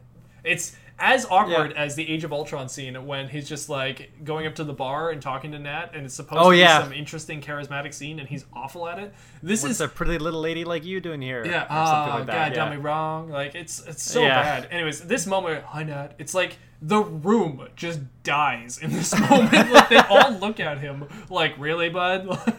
Like that's all you have to say. yeah, it's so bad. Like uh, it's it's awkward, and everyone treats it awkwardly. It even cuts to Don Cheadle's face as he just he does like an eye expression. He goes like, oh, like that was awkward. Like- Well, actually, no. It was um uh Sam. He's the one that he kind of like looks. He's looking at the ground. He's Oh, like, is it Sam? this- Oh, okay. I thought it was. Yeah. Uh, I thought it was. Uh, yeah. Okay. Anyway, so Yeah. it's just a funny, stupid moment. I was like, I can't believe this. The only uh, notable thing about this scene really is that uh, Scott uh, Ant Man is not available; he's on house arrest, and Mm-hmm. Hawkeye can't make it because he cares about his family too dang much to care about Thanos. Yeah. Um, which both those excuses don't make any sense when the universe is uh, going to be destroyed. But whatever. Um, also, this is where you get the awesome Steve Rogers line of "I know a guy."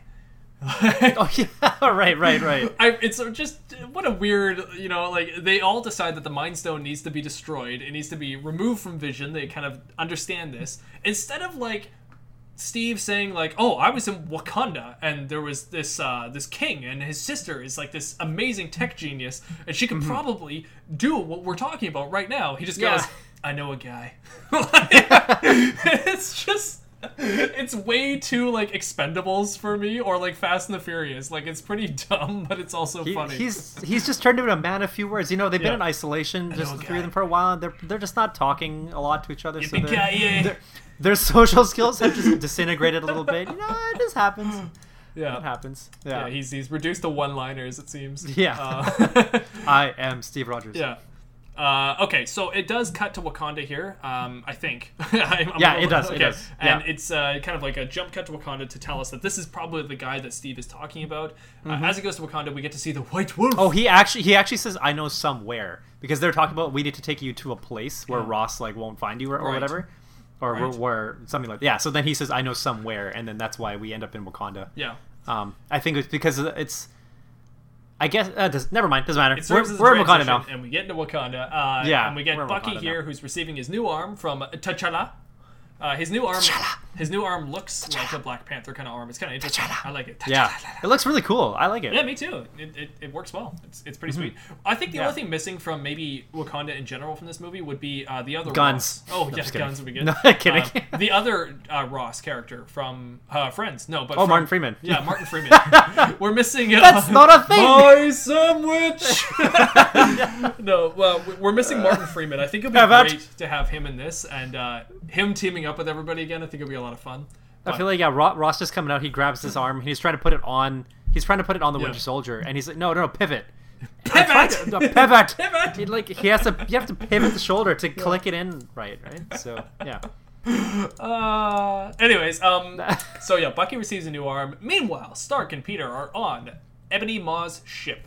Ebony Maw is torturing. Ebony and Ivory Something together in Black Order. harmony. Thanos' ship. Um, so St- Stephen Strange is being tortured by Ebony. Um, and as he's being tortured, Tony is talking with um, Stephen Strange's cloak. I don't remember what it's called. It's got a Uh, name. oh shoot! The cloak of Arathia. the Cape of oh Cape of called? Arathia. Is it actually? No, I have no idea. I'm just making Okay. that up. Um, so um, Peter's talking with the cloak, and then instantly, no, Stark's talking to the cloak, and then Peter comes down and he goes like, "Speaking of loyalty or whatever, like Cloak of levitation. uh, cloak of levitation." Okay. Ah. Um, so the three of them kind of devise a plan based on a movie that Peter watched, a really old movie called Aliens. Yep. Um, I gotta rewatch it. I need to rewatch every single movie that every time he references Yeah, something. Yeah, I know. Yeah. So a fun fact about me, I haven't seen any of the Aliens movies except for Prometheus. I don't know how that's happened, but Oh, I've still wow. never seen Aliens. So at some point we need to watch Aliens. Yeah, well, that'll be part of our uh, our scum marathons. There you go. Nice. I like scamarathons. Coining that phrase now. Um, Yeah. Hashtag scum marathon. It's happening. Right. So they use their new plan to attack uh, Ebony Maw, and they use this idea, I guess, from Aliens, where they shoot a hole in the wall and it makes Ebony Maw go flying out the hole. It almost. Spoiler alert Yeah. for for those who are gonna watch Aliens. I guess yeah. so, yeah. Uh, it almost doesn't work. Like, it's really close to not working. Like, they almost lose Doctor Strange really quickly, and in doing so, Yeah. losing the Time Stone, which would just be awful. Yeah. So, uh, only because Peter has these arms on his suit that he wasn't even aware of the fact that he had, they were able to get Stephen Strange back into the uh, ship, and then Tony Stark was able to close off the hole with some, I don't know, freezing stuff. Um, what was I gonna say about this? Oh, I kind of feel like I wish we had a little bit more of Ebony Maw. Me too. He was a I- good 'cause character. I- he's a good character. I think Donald Gleason does a good job of Yeah, like of good selling the selling the character, right? Yeah. And it's too bad that we uh, we lose out on him because I I like him the most out of all the Black Order characters. Uh, the other ones, like I just feel like like they're they're more like pawns than Ebony Maw. Yeah, he's like a I find Ebony man. Maw he, exactly like he he's able to do so much more. So the fact that we lose out on him, and like, it makes me think so like a lot less of the Black Order. He reminds me of the mouth of Sauron from the Lord of the Rings series. He's like the one who is like speaking for Thanos, you know? Uh, he's yeah, like, yeah, bow in the presence of Thanos. So He's like, you should welcome your extermination. Like his lines Yeah, are like yeah. amazing. like, you're just like, this guy rocks. Like, uh, yeah, he's uh, he's pretty cool. Um, so uh, Stephen Strange and Tony Stark they start arguing about plans and what they should do. Stephen Strange is like, we have to go back to Earth immediately and hide the stone. And Tony's pretty much like, I don't know. I kind of want to go to Titan with the stone and take it head on because that's not what he's expecting. I don't really understand Tony's plan here totally, but he wants to fight Thanos head on to get him. I guess. Well, I guess he wants to fight him off Earth so that Earth doesn't get destroyed. Obviously. Yeah, Um, but he also he yeah. also thinks it'll be like a sucker punch, like a surprise attack Yeah. Mm-hmm. on Thanos, which honestly it almost works. So, um, Yeah. they argue about that, and then uh, we don't really get to see what happens after that because it moves on to what what's next? Thanos torturing Nebula. Okay, so Thanos and Gamora and Nebula scene where Thanos is torturing Nebula in front of Gamora and he's trying to get Gamora to tell him where the Soul Stone is. This Mm-hmm. is harking back to what you were talking about, where um, Thanos is telling Gamora all the traits that he has put into her. The reasons why Gamora is the Gamora that we know and love is actually Yeah. because of Thanos, which is interesting. So the Mm-hmm. reason why you like Gamora is because everything she learned from her horrible father. Yeah.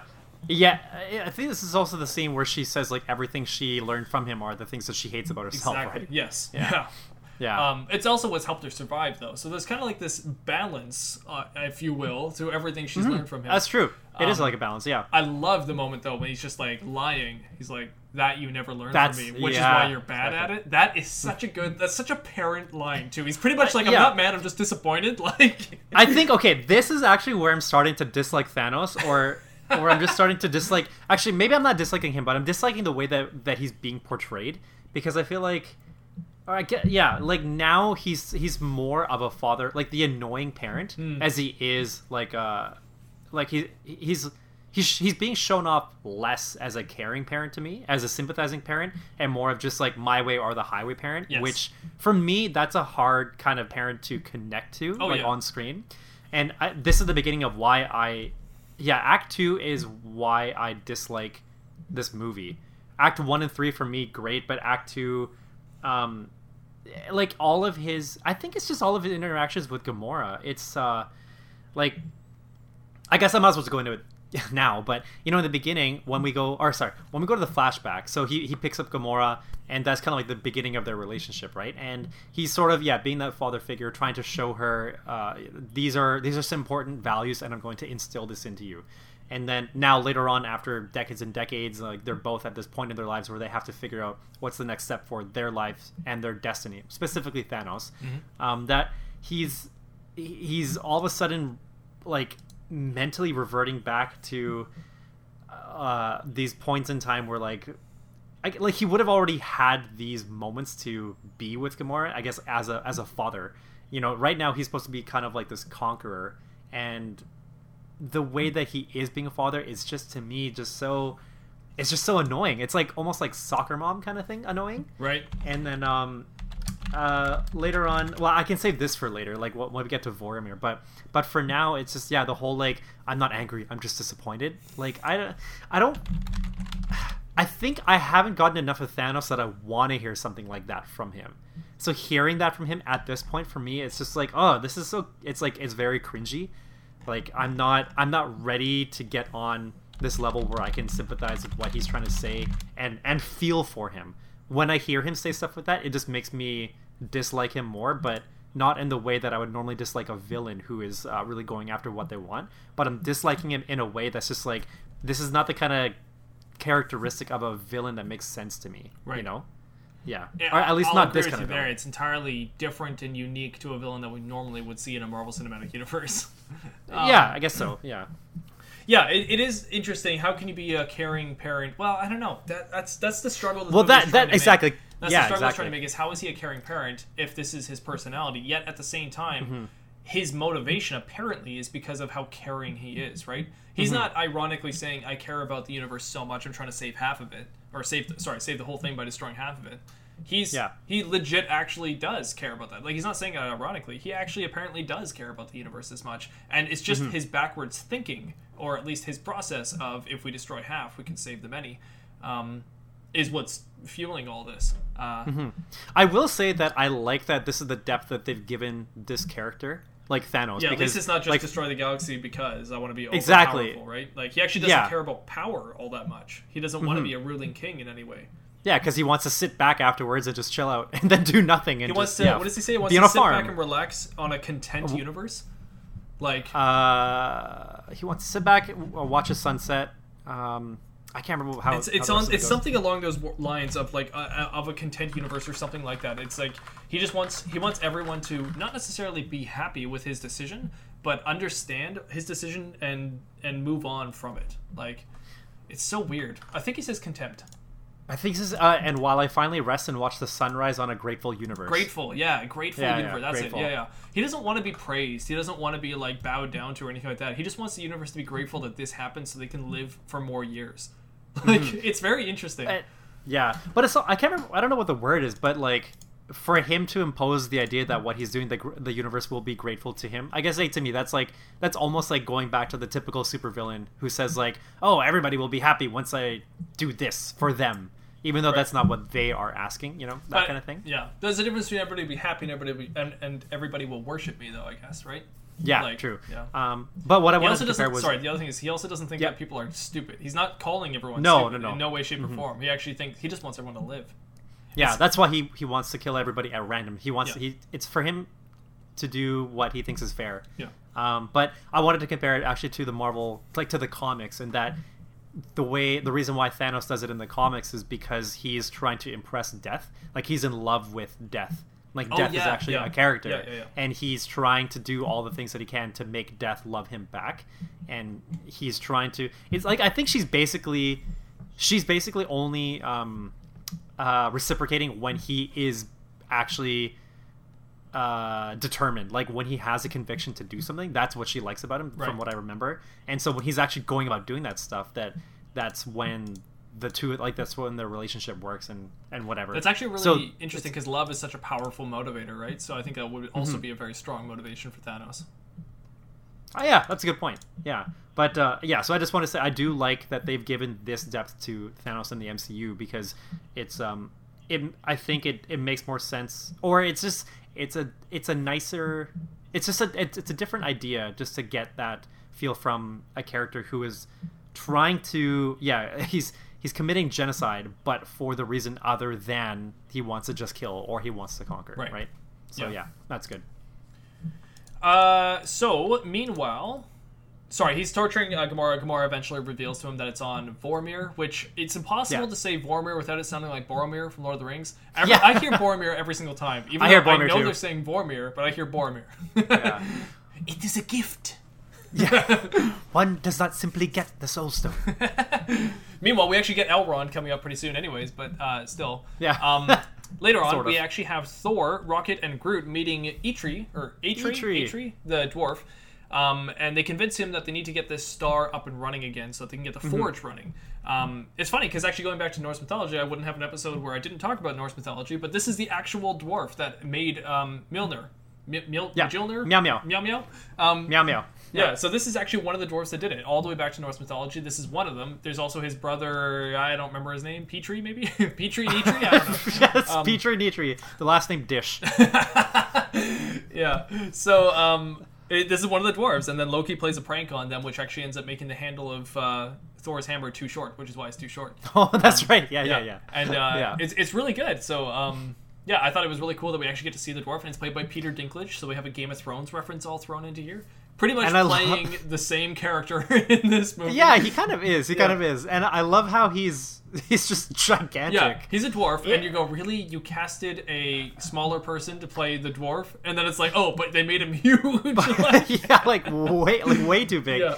And uh, yeah, so I looked up the character as shown in Marvel Comics, and he's he's supposed to be four seven, four foot seven. oh yeah, so th- like they went like with a completely different approach, and like But it's I probably it's not fun. in a galaxy though. In well, maybe it is in the Marvel Cinematic Universe, but I mean, in at least in Norse mythology, it's not seen Oh, as being see. like in a galaxy with a dying star kind of thing Right, the way it is right. here. This is very like Yeah. Guardians kind of version of Norse mythology. So yeah, uh, but it's fun. it, like it is fun. I really, I really enjoy these scenes. I wish we had a little bit more of it, but it's good. Um, so we have What's, what is the thing he says later when he's talking about uh, you'll eat the full force of the sunlight or something like that, and and he's like, if it kills me, and he's like, yes, he that- said that's that's what that, that's, that's what killing you means or something like Yeah. yeah. Just, uh, Oh, Ah, if I die doing it, that's what killing Yeah. you means. Yes. yeah. Anyways, um, we have Tony Stark, um, Peter Parker, and Doctor Strange landing the ship, the giant donut, on planet Titan. yeah, like that, yep. I, I like this uh, this scene. It's kind of fun watching them trying to land it. You've got Peter who's directing, sorry, Tony who's directing everybody and what they're doing. Um, Mm-hmm. Peter who's using his ult- ultimate strength to be able to just instantly move the machine, which is great. So you get to see how strong Peter is. Tony has to use his robotic arm to be able to even do any of this.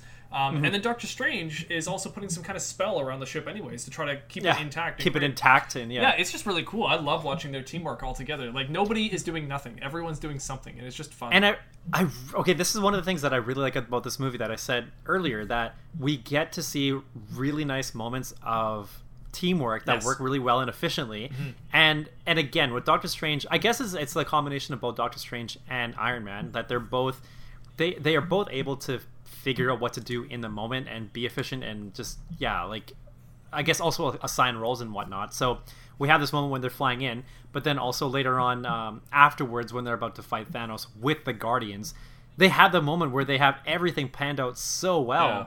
Yeah. Oh, Under it was in such short notice um, before he came, and they were able to like had it not been for emotion, like they would have succeeded, right? exactly, yeah. It's uh, seemingly, seemingly. Yeah, yeah, they work really, really well together, and uh, their powers just kind of blend in this awesome, fun way. That's it, Yeah. it's really, really entertaining. Yeah, Um, and it's nice to see when they're not all from the same movies together. They don't normally work together, but we get to see the powers work together. Yeah, exactly. it's cool. Um, so we now actually have the scene where it's the Why is Gamora scene, where the Yeah. Guardians meet them. I really like Yeah. it when they're trying to be like, there's some great lines And here. die, blanket of death. Yeah. Oh, when when it's like he's like, hold on, hold on. Let me ask you a question. Which master do you serve? He's like, he's like, what master do I serve? What? What, what am I supposed to say? Jesus. Jesus. Like, Yeah. it's the funniest line ever. I love that. When Yeah. he's like, wait, you're from Earth? He's like, I'm from Missouri. He's like, yeah, that's on Earth. Yeah.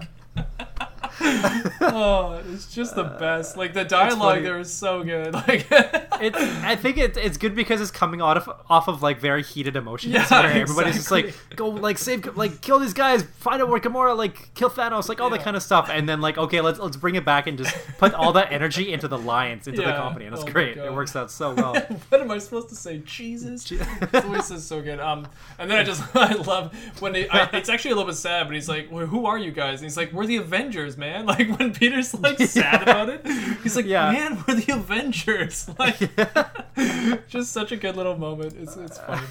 Um, so immediately after that, they make a plan uh, to defeat Thanos, and this is what you're talking about how how good their teamwork is, how well they can just sort of get on track. I love how Tony's talking and making the plan, and instantly Drax is yawning. like not paying attention from the beginning Are I you stopped listening yawning? after you said we, we have to make a plan Yeah.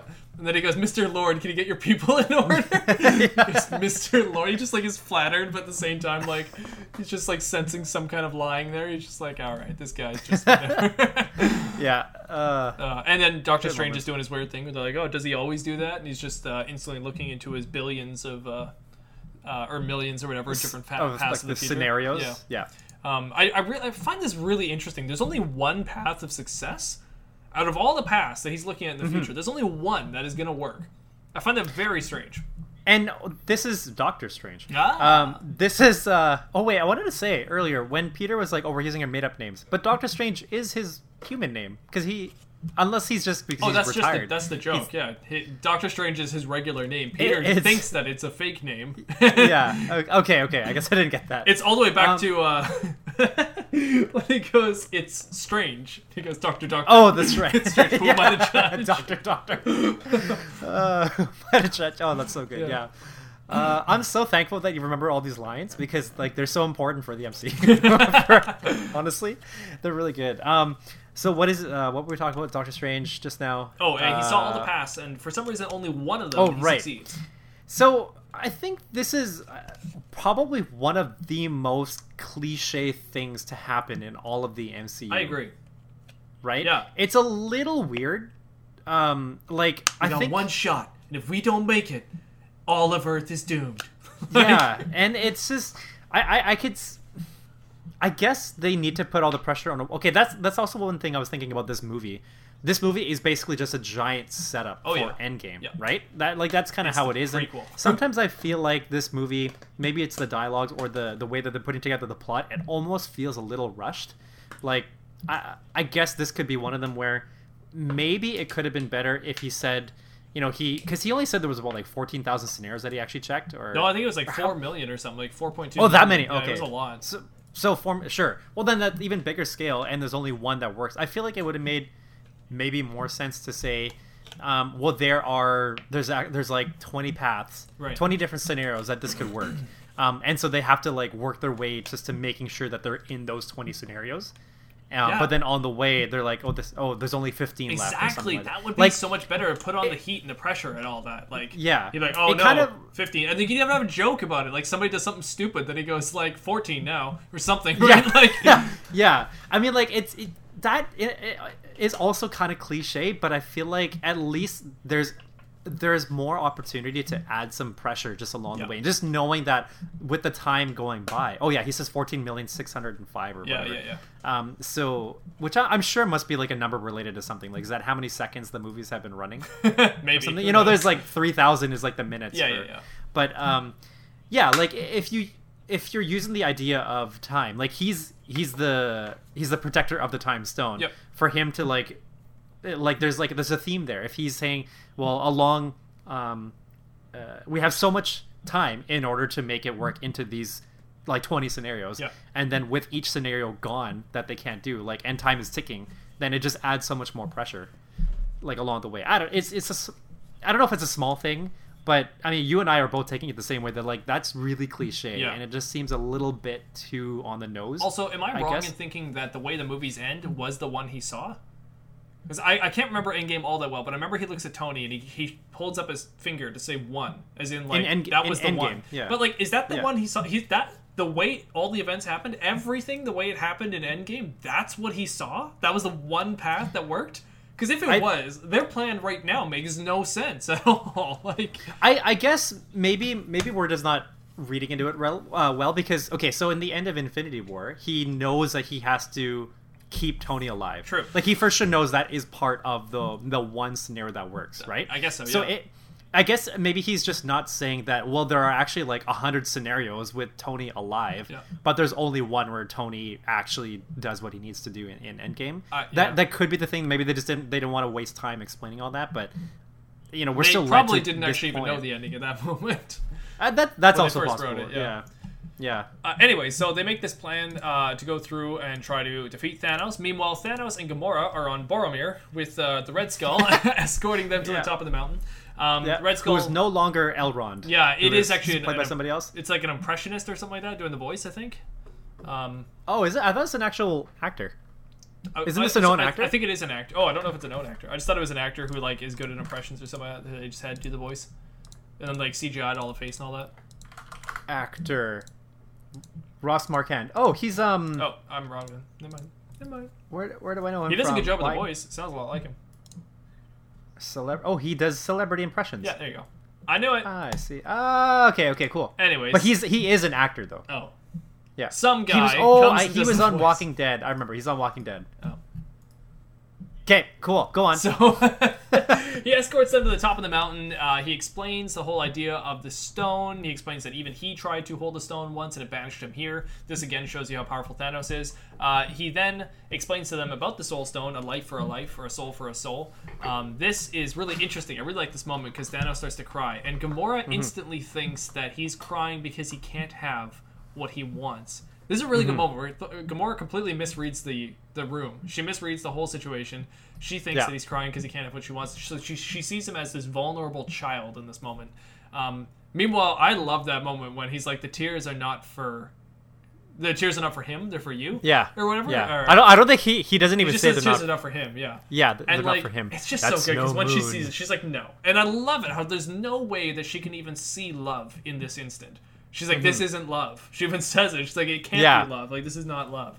But like to Thanos, and this is what's so important about him as a villain. To him, it is love. To him, what he's doing for all of the world is the only way that it can be saved. Like he's not Mm-hmm. doing it from a place of evil. He's doing it from a only place that he understands, where he thinks that this is actually saving everyone. He thinks he's the hero of this story and uh, it, so that makes all the difference. So he is able to sacrifice Gamora and still get the stone this way because that is, in his eyes, the love that he has for her that he has to sacrifice.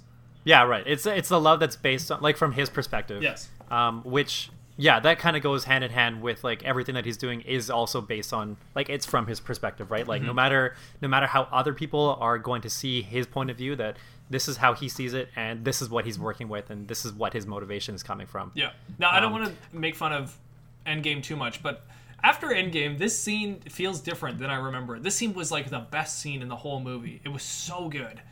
Hmm. And then after Endgame of its song and dance of like let's go back and do the same scene again, but like have a whole like will they won't they kind of thing. It Oh, makes yeah. this scene just so watered down now. It's like oh like we saw too much of this. It's like if there was another Ah, Lord of the yeah. Rings movie where we got to see more of Mount Doom, it would then lessen the original time we saw Mount Doom. You know, so Yeah, I think yeah, I, I get what you're feeling too. Um, because this scene, okay, so in the, the, I think in the theater I felt more or less the same, but now it's kind of like heightened. So Yeah. in yeah, in the theater first time, um, I was definitely thrown off by the fact that Gamora was thrown off, and I was, uh, it was really, it was really, it was a really intense moment. Um, but for me, that intensity was really drowned out by like the cliche like slow pans into Thanos' face, like oh look at those tears. Yeah. Okay, just a little bit. Give me give me a little bit more Thanos. Yeah. You know, it's like it was it was it was those moments that was really bothering me, and it bothers it they bother me a lot more now.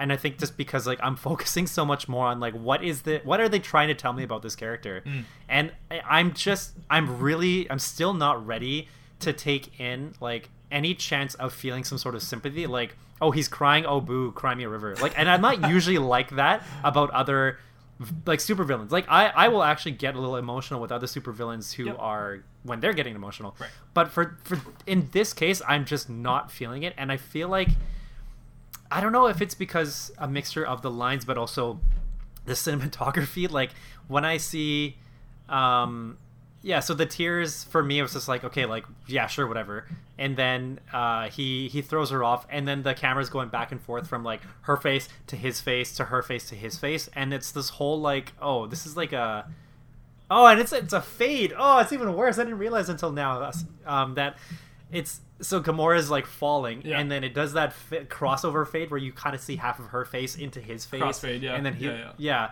and uh, and and for me, it's almost like is this um is this one of those like soap operas? It just it kind of feels like this in the. It doesn't feel like this movie anymore. It Wow. feels like it's a completely different. It's like we've reversed roles. You're you're sounding like me normally, and I'm sounding like you. Like it's just so Maybe a little. I'm loving this I- film, and you're like, No, no, no. to you it's so I mean, cheesy. Like I like I like parts of it, right? Oh, but it's just so like funny. what they're trying to make. It seems like they're trying to make me feel for Thanos, but I can't. feel. uh, but it's just yeah, it doesn't it doesn't work for me with with how they're doing it. If they did it like a completely different way, like I'm sure I could feel for him. Like if if I got more if I got more background to him, like if I saw some sort of struggle with like him in the beginning when he was trying to make those decisions to to save Titan, you know, like if they showed him struggling with uh, well in the comics like he's it's him against his dad and his brothers because he wants to conquer and they're like no you can't do that right and so at least if i see some sort of struggle there that's leading up to this then maybe i'd get more sense of like okay i can i can kind of feel why he is like this now Right. but i haven't gotten i think it's just i haven't gotten enough i think i could because i can see this movie yeah like it, it could very well be a thanos movie but i personally need to get so much more to actually solidify saying yeah this is a thanos movie i'm only i'm getting the second half but i'm not i'm not getting enough of the first half of him if you know what i mean Okay. Okay. yeah I like the opinion. I like the take. I'm still trying to grasp it. You know, I think I'm very Sure. biased on my opinion with Thanos in this movie. But Yeah, I, I yeah. understand that you have that opinion, and I don't disagree with it. I just it's Yeah, a lot to take in right now. I'm just feeling I really emotional right now. I get it. I get it. I get it. Just just take a breath. Okay. Just take a breath. Uh, it's okay. I'd like to make an addendum to my script here. I actually think that that most likely would be the end of Act Two, right there, is after she dies, because I feel like there's a huge tonal shift right after Where that. did I put my? So yeah. I originally then was going to continue on to the next couple sto- spots, but I think actually I'm going to cut that and go right into Act Three now, because I feel like it is Act Three. okay. It I feels like an act changer. I might have. I, I put my act three later, but I'm I might have actually put it where yeah where you're talking about now, just because of how things Yeah. went, but that I just wasn't sure. Where we're about to cut to is like totally different tonally, and also carries on to the end of the film. So I think we should move into Act Three now. Um, Okay. My Act Three I called "Failure Ensues." Okay. So I, my, my all of my act titles have just been pretty much everything they tried to do, and it's just Right. it's me describing the film in my act titles pretty much. So Yeah. Okay. No, that's fair. Um, so I call mine pregame because it's it's basically this is everything that's this is like everything that's happening in this act Right. is really just like this is everything we need to have like climactically to lead up to the next movie. yes, So yeah, that's all. all right. Um, I got a theme. Uh, theme. I've got a got a scene theme. here. Ooh, I got a scene here. cool. You play That's Thanos. different. I'll play Doctor Strange. Titan was like most planets. Too many mouths, not enough to go around. And when we faced extinction, I offered a solution. Genocide. At random. Dispassionate, fair to rich and poor alike. They called me a madman. And what I predicted came to pass. Congratulations, you're a prophet I'm a survivor. who wants to murder trillions. With all the six stones, I could simply snap my fingers, and they would all cease to exist. I call that mercy. And then what? I finally rest and watch the sunrise on a grateful universe. The hardest choices require the strongest wills. I think you'll find our wills will equal to yours. Our? Yeah. You had the you had the line there. Yeah, On- apparently, on yeah. I Sunrise on a grateful that. universe. Yeah. Yeah. I do like that line. I think it's good. Um, So, anyways, uh, starting off this act, I'm actually going to start here with the Avengers, the Secret Avengers, as we know them, um, are heading over to Wakanda to meet up with Bucky Barnes and the Black Panther. The Black Bookie. Burns. Bucky Burns. Uh, the White Wolf and the Black Panther. White Wolf. Yeah. I would like to see that TV show, White Wolf and Black Panther. That sounds sweet. That sounds really Yeah. cool. Actually, I can already see the lo- the logo. It's like a yin yang kind of thing, Oh man! right? Right? Yeah, Right? Like yeah, it, it's already it, there. yeah. Yeah. yeah. um, so they head to Wakanda. We get a really stupid scene of uh, uh, he's he's a king. You should bow, and he goes like, "Oh, okay, yeah. okay, Yeah. I'll bow then." Like, oh no no no, we don't do that. we don't, we, like we don't do that. We know. I, I wonder if they're trying to make that as kind of like it's a modern thing. Like we don't bow to each other. We're all equal. I don't know. thing, but it, it sounds like a stupid line. Like I don't know who wrote it. I don't know who. I don't. It's just dumb. At any moment, somebody on set should have been like, "Can we cut this line? Like it's not Yeah. very funny." yeah, we don't No, do I, that. I agree. It's it's not needed. It's not even a moment for comedic exchanges, you know? They're like, hey, we're here to save the universe. And then they're all just joking about a bow. I don't know. I'm talking way too much about this bow, but I hate this moment. Yeah, I almost feel like because Don Cheadle doesn't get a lot of moments in this, No. so it's like they're trying to give him some Yeah, comedic moments because that's where He's he that's where he thrives, right? Yeah. But yeah, no, it's, Anyways, um, so Shuri, they go to Shuri, the super genius, super genius Shuri, and they ask her to remove the stone from Vision. So she pretty much makes fun of them for their coding experience. She's like, "What? What are you guys using? JavaScript? What? Why'd you Why'd you write them in JavaScript? What is what are you using like a paper and pencil and just like stabbing it? Um, so she's what did she say? Like, She's like, um, why oh, didn't you didn't- just make them sequential or something? Why didn't you? Yeah, why didn't you just reprogram? Uh, why didn't you just reprogram the synapses to work collectively? yeah, Yes, collectively, yeah. Anyways, I love how he's just like, we didn't think of that, and then Yeah. she's like, I'm sure you tried your best. Like she's actually trying to be Yeah. nice and Just kind, patronizing, Yeah, yeah. exactly. Yeah. Uh, but it's uh, I, I like that moment. I actually I like Shuri more in this rewatch. I actually think Shuri's a, a cool character, so I like her. I like Yeah, that she's I think she's always help. does a good job. Actually, she's she's a fun character, Yeah. and she's just like she's kind of just like that extra layer of um. I I almost want to say like she's the extra characteristic of Wakanda, and not specifically extra character like extra extra characteristic of like the Wakandan people, but like Wakanda as a whole. Well, she you know I represents mean? the tech side of Wakanda for sure. She represents their genius in tech, I guess. I, I think she does, but she also I, I feel like she also represents like a lot of the compassion because she's she's really grounded. Oh, that's a good point. she's yeah. she, she's much more grounded than than the, like the Black Panther, Yeah. right? Because he he questions and T'Challa, and he'll he'll go to all those others for for advice and support, and she's one of them. So Vengeance has consumed you. It is consuming Yeah. Mm-hmm. them. I will not let it consume me. Uh, so the enemies arrive at Wakanda. Imagine that. They pretty much just crash Yeah. land right into the dome. We get a very Phantom Yeah. Mm-hmm. Menace Star Wars moment here. Everything is Star Wars today, apparently. But uh, Yeah. we get like the kind of dome moment where it's like we're in Naboo. Yeah. Steady, Yeah. steady. yeah, yeah. Uh, anyways, Oh, so we move on to Thor and Rocket, who are trying to get the Dying Star awoken. Um, Mm-hmm. This is kind of an interesting moment where, like, Thor is just kind of spinning Rocket around in a little ship to Oh, then yeah. send him off, to then get him to use his booster to then make Thor have enough momentum to then hit this one ring to start up the star. It's kind of a weird. The one ring to rule them all. Ah, yep. It's it's like a weird little way that it works, but it works, and I like it. I think it's fun, fun little moment. And then Thor and Rocky get to work together. Um, then the, the apparently it's called the iris. The iris on this thing breaks, and so the dying star can't Oh. shoot its beam across into like the forge. The yeah. Okay. Um, yep. But uh, this is such a video game thing to happen right here. It's like, oh, the iris is broken. It's like, oh, I'm gonna need 30 power cells, and I need you to go off to the junkyard and fight the giant spiders to come back and br- repair the iris. And I need um, some power converters. oh, I wish I remembered the line. Uh, what's the line where Uncle Owen's like trying to get uh, Luke to like stay and work on the farm, and he's like, "But I was Like- gonna go down to like, get some power first from the harvesters." I can't remember the line. I wish I remembered it. Uh, power converter line. We're just gonna look it up Yeah, because yeah. it's important. This is so much more important right now. But I was gonna go down and get power converters. I like how when I, I type in Luke Skywalker power converter lines, the first result is Star Wars. Mark Hamill explains why Luke is so whiny. It's it's the way he says it does sound a little bit. It oh, is- that's it. it Tosche Station. We were gonna go down and get power converters from Tosche Station. oh, it's so funny. It's such a funny Yeah. line. Yeah, it doesn't make Anyway. any sense at all. Anyways, regardless, let's go back. So, Yeah. um, where were we? I don't remember. Iris is breaking on the machine. So then Thor's. This is the line where he's just like, "Yes, that's what killing you means." Um, That's uh, yeah. then we now get to see um, Black Dwarf. Is that his name? The Dark Dwarf, Black Dwarf, Yeah, yeah. and Proxima. Midnight. Uh, Yeah. And we notice that his arm is back, like you so poignantly pointed out earlier. Um, and they're charging against Wakanda. Wait, is it back? Wait, I'm trying to look.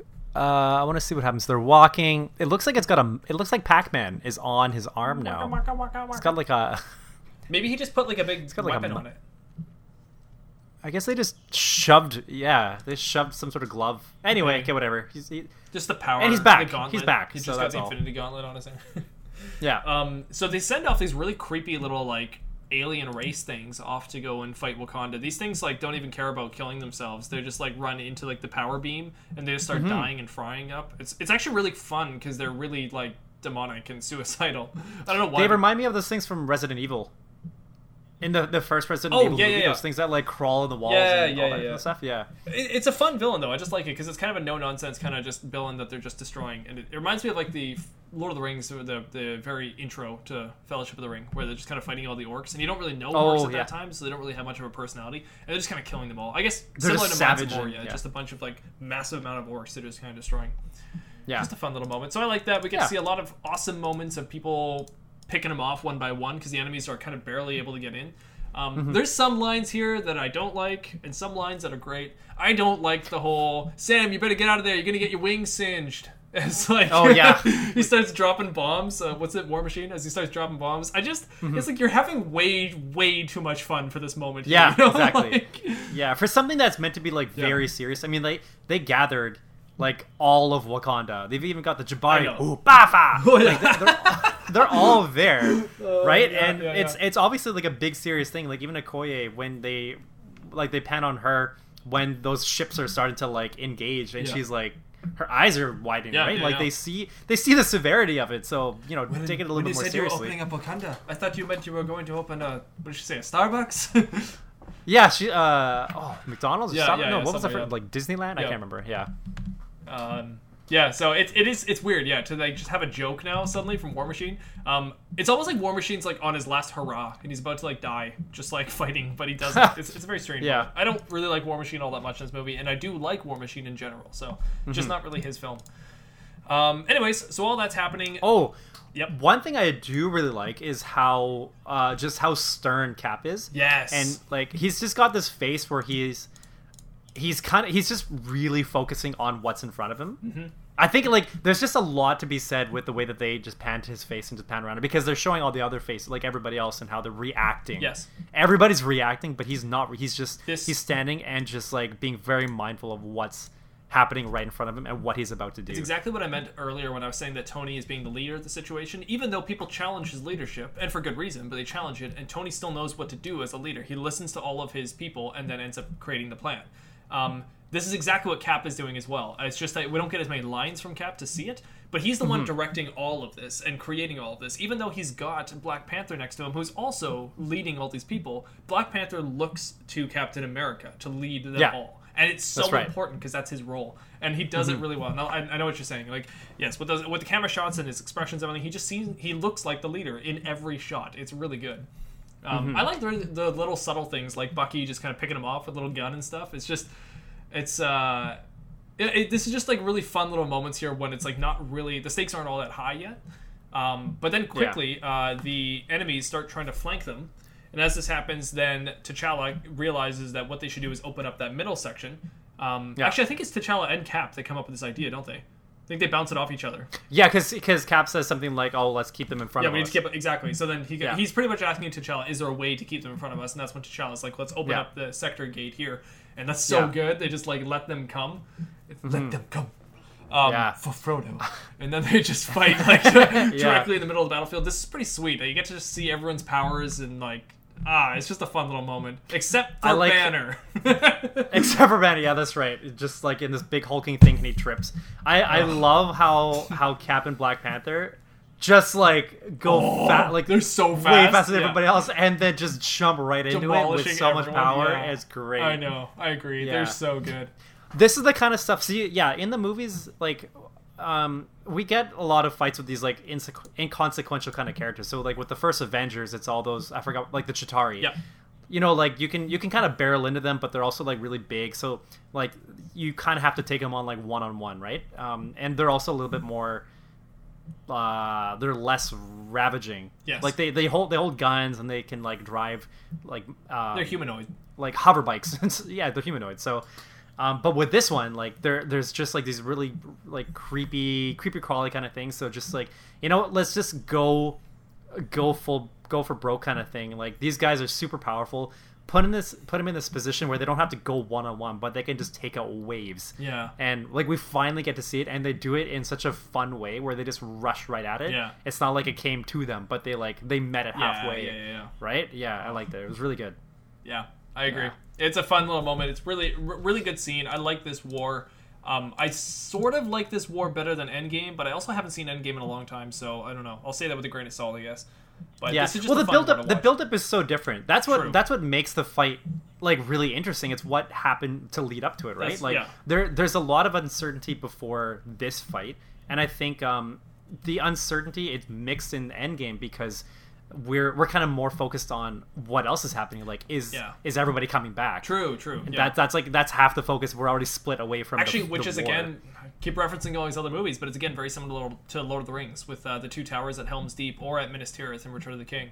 Um, Hmm. There's just these moments where these the heroes that you know and love are on the battlefield to the point where you actually kind of forget about your other heroes, and you're kind of thinking like, oh Yeah. no, doom and gloom, they're about to lose it on the battlefield. They're not going to be able to Mm-hmm. make it.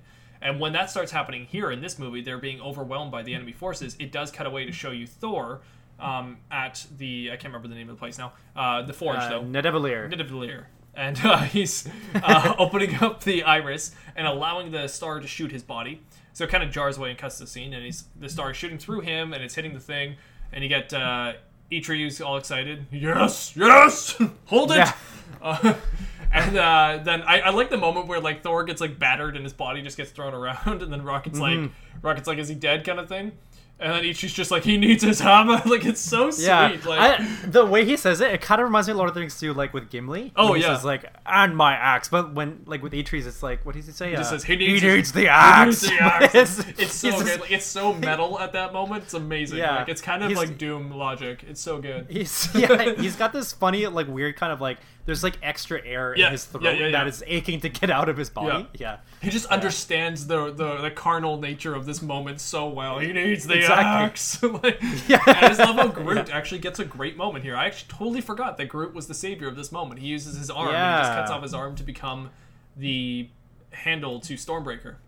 yeah. But then I wonder, like, it, does the handle for Stormbreaker need to be made of a certain material? Can the handle be like anything? I have no idea. I think it's more about the metal. Okay, I, guess it must be because that's yeah. what they needed Alright. the star to melt down, anyways, right? So, as long as Yeah. the handle can hold the metal, then that's good. Yeah. Um, All right. So then they cut back. So this is kind of like the Gandalf on the hill in Helm's Deep kind of thing. They cut back. Thor and uh, Rocket and Groot are able to kind of use the Bifrost from Stormbreaker to head right back into Wakanda and immediately right into the battlefield. I love how Thor just Mm-hmm. Oh, as soon as he man. comes in just throws Stormbreaker and just starts hitting Yeah. everything like oh, Everything. so oh, cool. it's so great. Yeah, and then like you said earlier, we get that awesome moment between Thor and Cap, and they kind of look at each other. Thor's just Ah, like, that's- what does actually Thor say? Does he say nice beard or like I like the hair or something? Like Um, I, I say you copying my beard. Or Oh, something like yeah, that? yeah. Um, I really okay. So as far as entrances go, that was such a nice Yeah. entrance, and I think what really helps is it's in it's during the day. Yes. it's well lit. Yeah. But at the same time, you know, like when when he's using his lightning and just goes all dark, right? So there's they have that contrast is showing up. But I I just love how yeah when he finally appears from or he emerges from the Bifrost and it's um it's a slow it's a slow like circular pan but it's also just it's below eye level so you're seeing him Yeah. like a little you're seeing you're looking up at him but he's also got this like really nice uh, background behind him Yeah. and it is like even though he's like one small aspect of this whole screen it makes him look so grand yeah. along with everything and i just oh i love the way that he appears it's it's a really really well done uh like re-emergence of of thor I, I, I, I love all the little moments after here where they just start fighting. You're watching all this cool stuff. The battle's going, uh, and then I love how Bucky picks up Rocket and they just start shooting everybody. Yeah. That's so much fun. Like that's great. Mm, that's fun That like I would have paid so much more money if I knew I was gonna see that. Like yeah I- and that's yeah that's the kind of comedy i think works right because obviously like it's it's situational comedy Yes, but it's yeah. not like a forced delivery in lines Yes. it's just like you know bucky just trying to make It's the most of something the that situation makes and sense. He sees a little guy with a gun Yeah. that's shooting, and he's like, "Yes."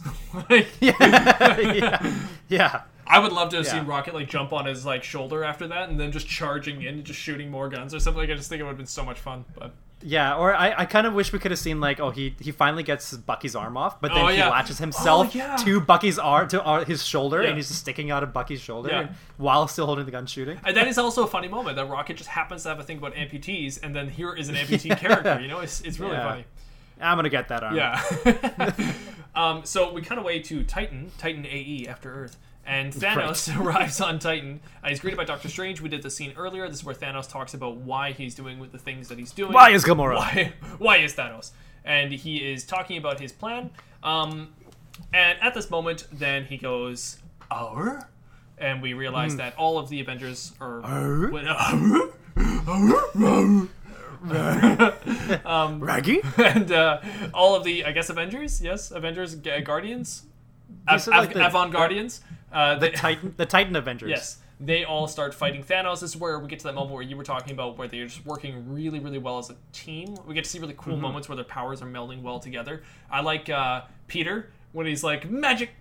he's Yeah, like right. going to the portals, like magic, like, hitting him with Yeah. the, uh, hitting him with the webs. More magic. Yeah. and then uh, I like um, Yeah. just small things like uh, is it oh who is it is it is it Peter Quill who's jumping on Doctor Strange's like little platforms like Strange is Yeah, the and then he then he attaches the bomb Yeah. like onto the back of Thanos, and then he just gives him the he- finger as, as he like Jumps like the juicy fruit. yeah. Is it juicy fruit? No, like uh the Nestea. You know, like the Nestea commercials. oh yeah where, when they you take a sip, then you fall back into the ocean. yeah, pretty much yeah it just Mm-hmm. goes right into the portal oh it's so good um those are all good. I like how Thanos fights back too. Thanos is able to eventually.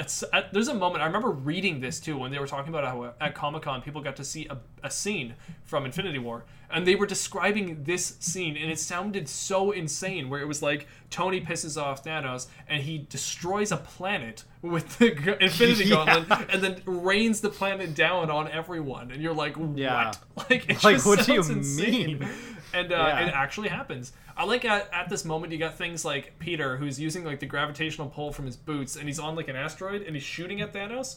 And it's a really weird shot, but he's like moving with like this asteroid and shooting at Thanos. It's just fun. Yeah.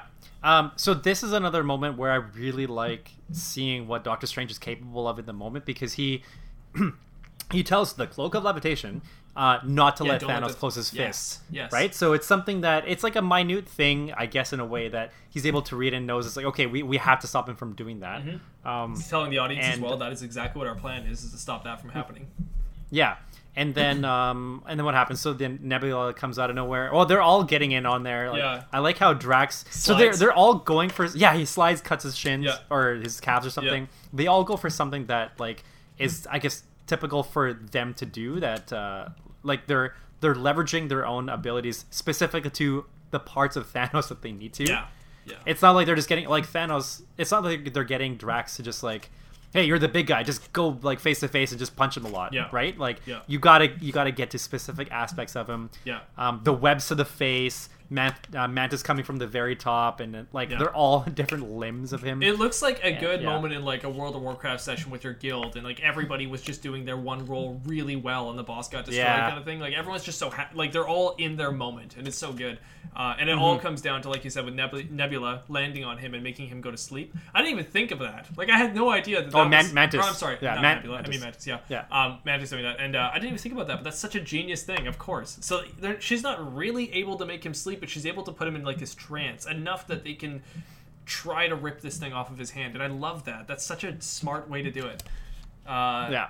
I, I, this is such an annoying moment for me because I love Peter Quill and everything he's doing makes sense. You just don't want it to happen, you know? Yeah, it's like that's the Frodo. only thing. That's It's like Frodo throwing away, or sorry, it's like Thro- Frodo not throwing the ring into Mordor and just saying like, no, the ring is mine. It's like it, you know it's possible, but you don't want it to happen.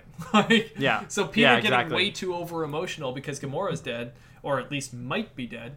Um, Yeah. You're just like, no, just not now. It doesn't make sense, but it does make sense. So it's, it's Yeah, it it's makes a annoying. lot of sense. Yeah. Yeah, for sure. I mean, he's like out of everybody there, he's almost like I don't want to say he's the most human. Yeah.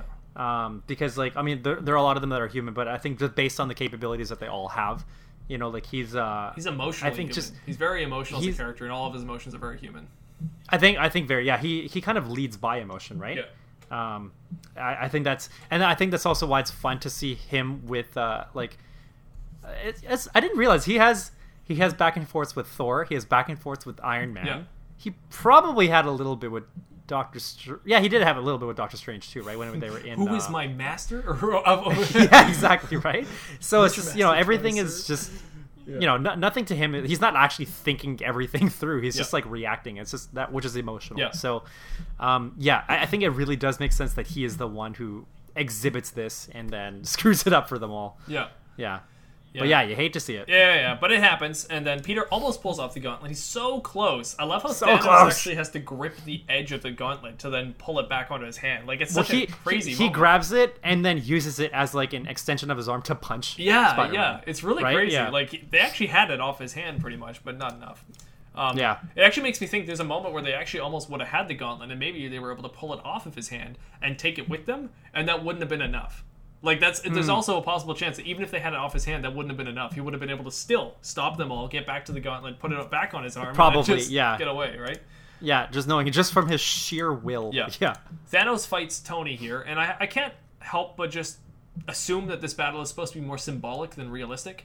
Um, it's a lot of Tony using all of his abilities of his suit to just keep persevering, keep fighting. His suit gets destroyed. He then is able to rebuild it on the spot and fight and fight and fight to the point where he Mm-hmm. ends up causing Thanos to bleed slightly across the cheek. And it makes me think of Oh, all this those for a drop of blood. Exactly, and it makes me think of all Yeah. those moments where a god bleeds, and then they say like I thought gods weren't supposed to bleed kind of thing. Like it's one of those moments where it's mm. like Thanos shouldn't have bled there, but Tony was able to make him bleed. And I don't think it's actually because of his suit. I think it's more of the symbolism of Tony's perseverance and trying so hard to stop this one thing that he's afraid of happening from happening, and Yeah. it's, it's causing Thanos to to have this this small uh, hurdle in his plans here.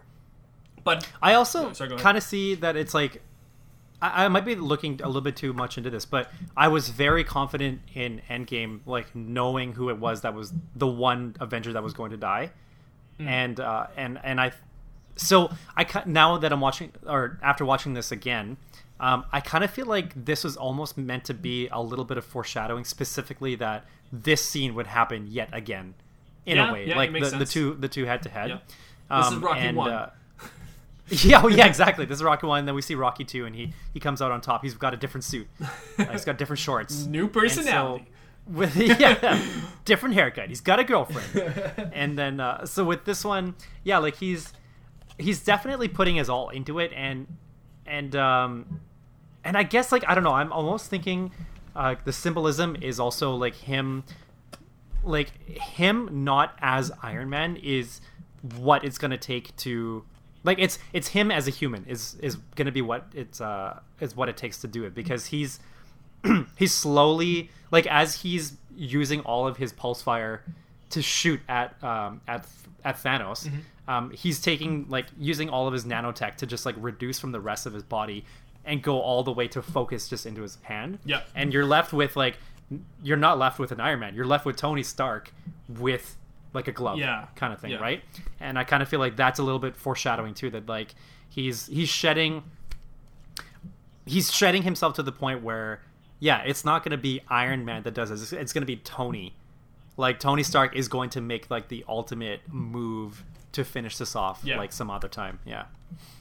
Yeah, I know. I, I agree. And like his vulnerabilities are all showing, and you feel it in that moment. I've, I I don't know about you, but when watching those scenes, I feel like Thanos is like able to just snap Tony at any second. like, it's, Oh, for it's so sure. freaky. You're just like, oh my He god. should be able to. Yeah. It's uh, so you really feel for Tony in those moments. Um, this is also a great moment for Doctor Strange, who then sees the situation, as you said earlier, um, notices this and says uh, that he will give the stone up for Tony's life. It's it's a direct contradiction to what Strange says earlier that he won't make this kind of play. He tells Tony mm-hmm. directly, "I will not sacrifice the stone for your life if it comes down to it." And then Yeah. later on, he actually contradicts it immediately and does that same thing. So you have to assume mm-hmm. that Strange understands this because of his premonition. Yeah. Uh, that's right. So good Yeah. moment there. Um, so Thanos pretty much says, "Okay, sure," takes the stone and leaves, which is interesting, but does it anyways. Because again, Thanos is not necessarily here to just kill people for no reason. He's here to kill people Mm-hmm. Yeah. for a re- for a purpose, to get further and further to the stones, and that's about all Yeah. it is. He actually tries to sympathize with people if possible. So. Mm-hmm. Um, so uh, yeah, they're what back on Wakanda. These giant slicer machines start coming out. They're like harvesting machines Yeah. that come and they, they kind of break this barrier even further. And this, for some reason, is the moment. Well, not for some reason, but it's, it's a very menacing kind of machine uh, that starts coming onto the battlefield. And this is what causes Wanda to stop. Uh, trying to defend Vision at the moment, and she says, "Okay, I'll, I'll join the battlefield," and goes out there to go fight. She ends up Mm-hmm. Yeah. having this fight with uh, Widow, and Black Widow, and Okoye, and they're fighting Proxima Midnight, um, Yeah. which is actually a pretty good moment. I like this little battle they have. This is a fun little fight scene here. This I use this uh, in the endgame moment. There's an endgame scene that's very similar to this, where it's just like all the women of like Marvel Cinematic Universe all fighting a, a a threat. I like this one better in Infinity War. This is like more how it should be done. They didn't do it with like this big theme song. It wasn't like a hey look at us. This scene is just really empowering for women if you want it to be that way, but also just a really good scene that actually totally works out. There's one woman hmm. who's who's in trouble, who's struggling from this one fight, and this other Yeah. woman happens to come and help, and it just becomes a great fight scene, and like everything makes sense in the fight scene. In fact, Proxima Midnight actually seems quite threatening in this battle. She seems like she knows what she's doing and is able to hold her own. Yeah. Oh, she totally is. And yeah, no, I definitely agree that the one in Endgame, it's a little bit too in your face kind of thing, or um, yeah, because there's- there's just I think there's too much focus on hey, let's gather them as opposed to let's use them, Mm-hmm. right? So in yeah, in Endgame, we we take a lot of time to like. Indiv- like bring them all individually into this kind of like panoramic shot Yeah. but with this one um, maybe because there's also less of them like they're technically brought into the scene individually but in a different way like they're they're putting themselves already into the fight as opposed to grouping them and then moving them to the fight. You know. Yeah. So yeah, I, I do like the way that they did the one in Infinity War. Uh, yeah, much better Yeah. or much more, I should say. Yeah. It just it, it, it makes more sense to the story in this one and the moment. It's just more natural, I guess. Uh, Yeah, yeah, it's more natural. Yeah. That, that makes sense. Um, right. We also have Banner uh, after a little while here um, in this fight scene that's all happening. We have Banner who's fighting uh, Black Dwarf, I guess, in his Black Obsidian. Black Obsidian. Sorry, Black Obsidian. I don't remember. Their No, no, no, no, no. Oh, it's, it's called Obsidian, but I just combined the names. Yeah, yeah.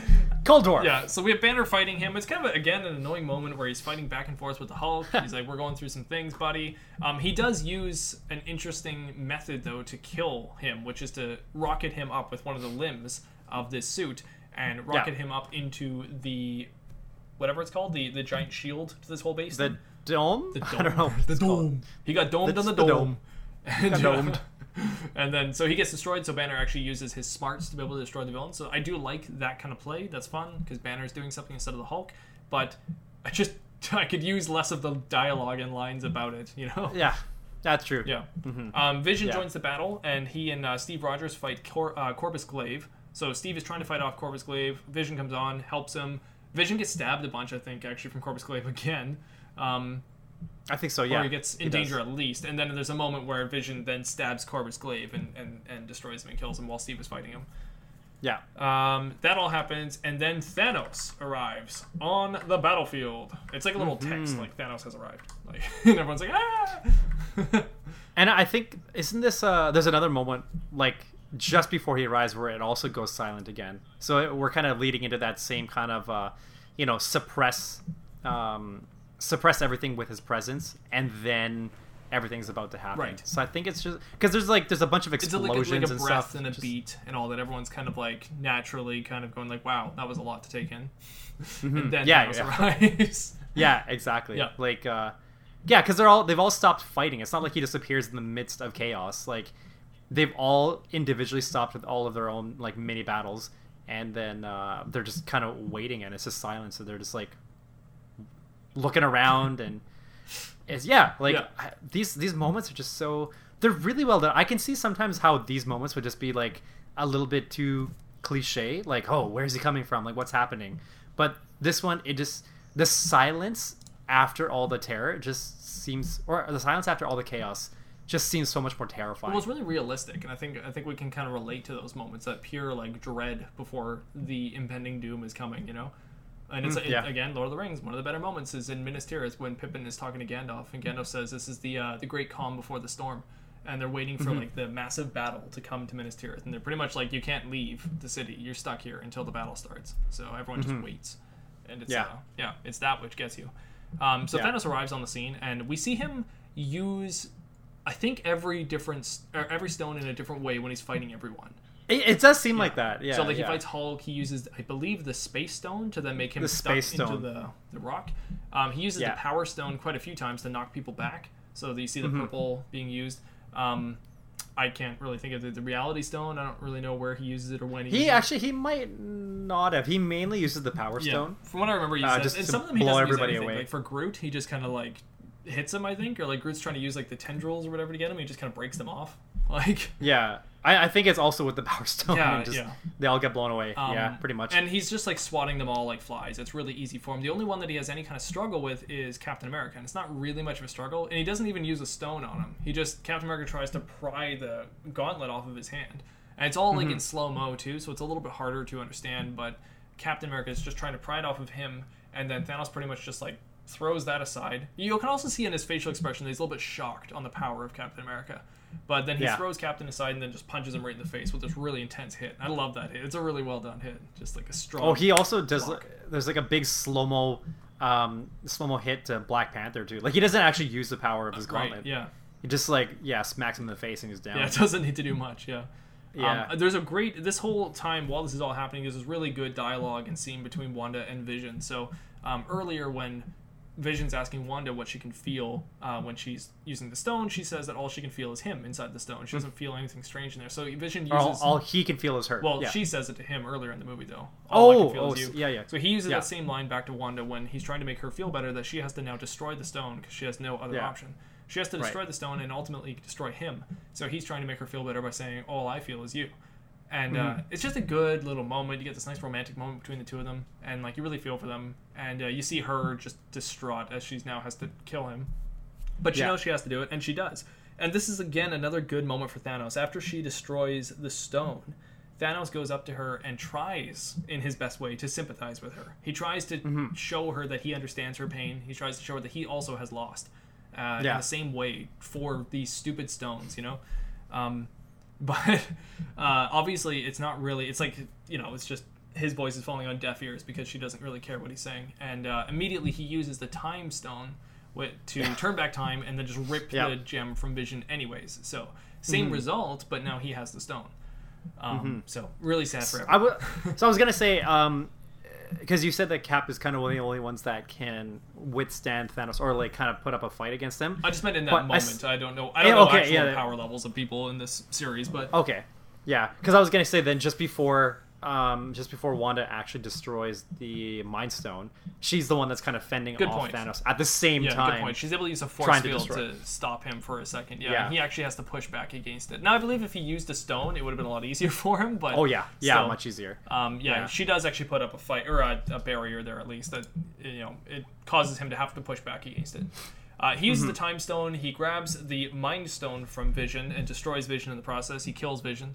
Um, and he immediately gets all stones. And just as he gets all the stones, Thor comes to save the day and throws Stormbreaker right at Thanos. Um, Yeah, where's he been this whole time? I don't know why he waited to the last second to do any of this, but he threw it and he hits Thanos. He does a really good shot, hits him in the chest. He flies right down and starts pushing it into Thanos' chest. Mm-hmm. Oh, yeah. This is the first Oh. time we see any kind of pain on Thanos' face. This is the first time we actually see him hurt. I guess other than when Mantis was uh, putting him in that trance, it was a different kind of suffering. Yeah, but this is like This is, like, actual physical. anguish and pain. And then Yeah. in his pain, he can barely say the words, you should have gone for the head. But he, Yeah. he sort of says it, and then Thor kind of looks at him like, what? And then he just snaps his fingers. Um, and that's when Thor goes, no! And then it just cuts away. Yeah. Then we get, Yeah. we proceed to get like the next 10 minutes of just like the saddest thing you've ever seen of like, it's well uh, sorry it starts off sad and it slowly but surely turns into like a meme by the end of the movie like everybody just starts disappearing i remember thinking this was a little much in the theater like when you start to see one person go then the next then the next then the next i was like okay i get it and it was really jarring for sure Yeah. but i like people were getting really upset i remember in the theater and i was like th- like they're not gonna be dead. Like there's obviously Yeah, something right. you can't just wipe out this many characters. Yeah, it was just yeah. And then then maybe like Falcon or something, then sure, you know? But like when Mm-hmm. Black Panther just had a movie come out that was so successful they died in the next film, like it didn't really make any sense. Yeah, for sure. Yeah, I, I think yeah, it's just one of those moments like you kind of you need to do it individually because you need to watch people. You need to know who leaves, Yeah. and you need to know who's left, Yeah. and you need to kn- you need to see in their eyes how much it hurts that those people are leaving. Yeah. it's like it's very necessary to have those moments. I Who do you think. had the best death? You know, I kind of want to say, I sort of want to say Spider Man. Yeah, his is pretty Um, impactful. It's pretty it- emotional. It, it is, but at the same time, it's almost weird how long he can hold on for. s- I like, know. I was wondering if it was his powers or something. I was like, why is he able to hold on so long? or like His suit suit, slowly but- decays a bit, and then he goes. Yeah. Right? Like, Yeah. So I, I feel like there's nothing that should make it prolong other than maybe like his will. Like his will to stay Yeah. there. But like it because everybody else is kind of just like question no no nobody questions it.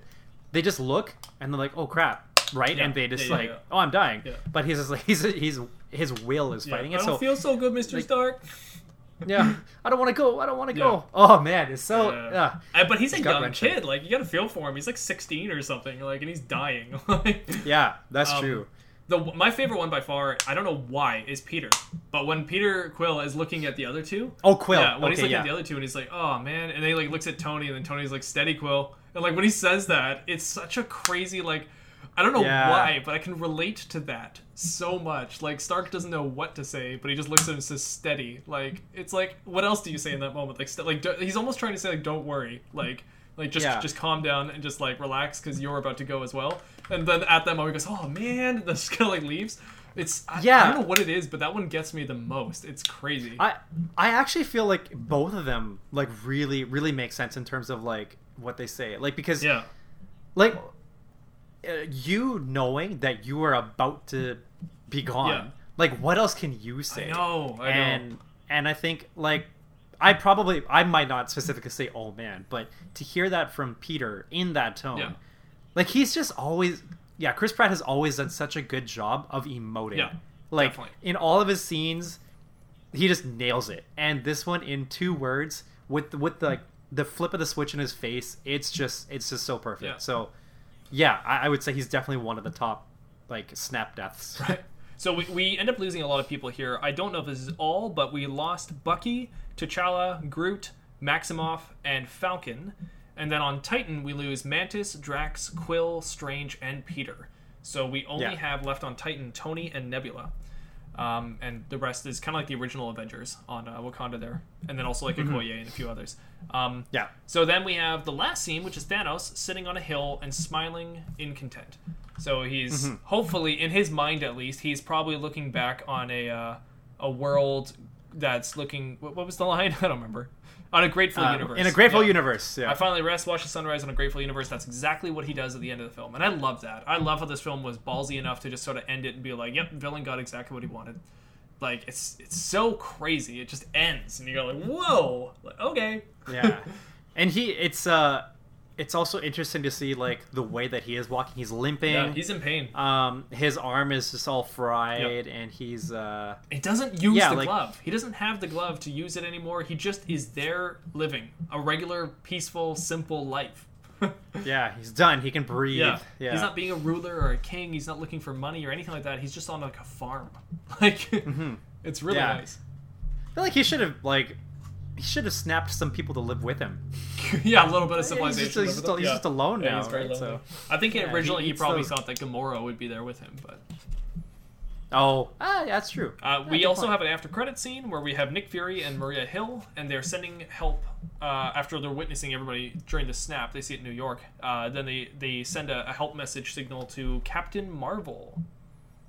Captain Marvel Captain yeah Marvel. yeah which I think when I first saw the symbol I was like wait what Wonder Woman Yeah, Like, I it got looks really like Wonder Woman. Yeah, and you know what's funny? I wrote Wonder Woman too, thinking that's what it was. I don't know why. but the WW It's the- looks like Wonder Woman.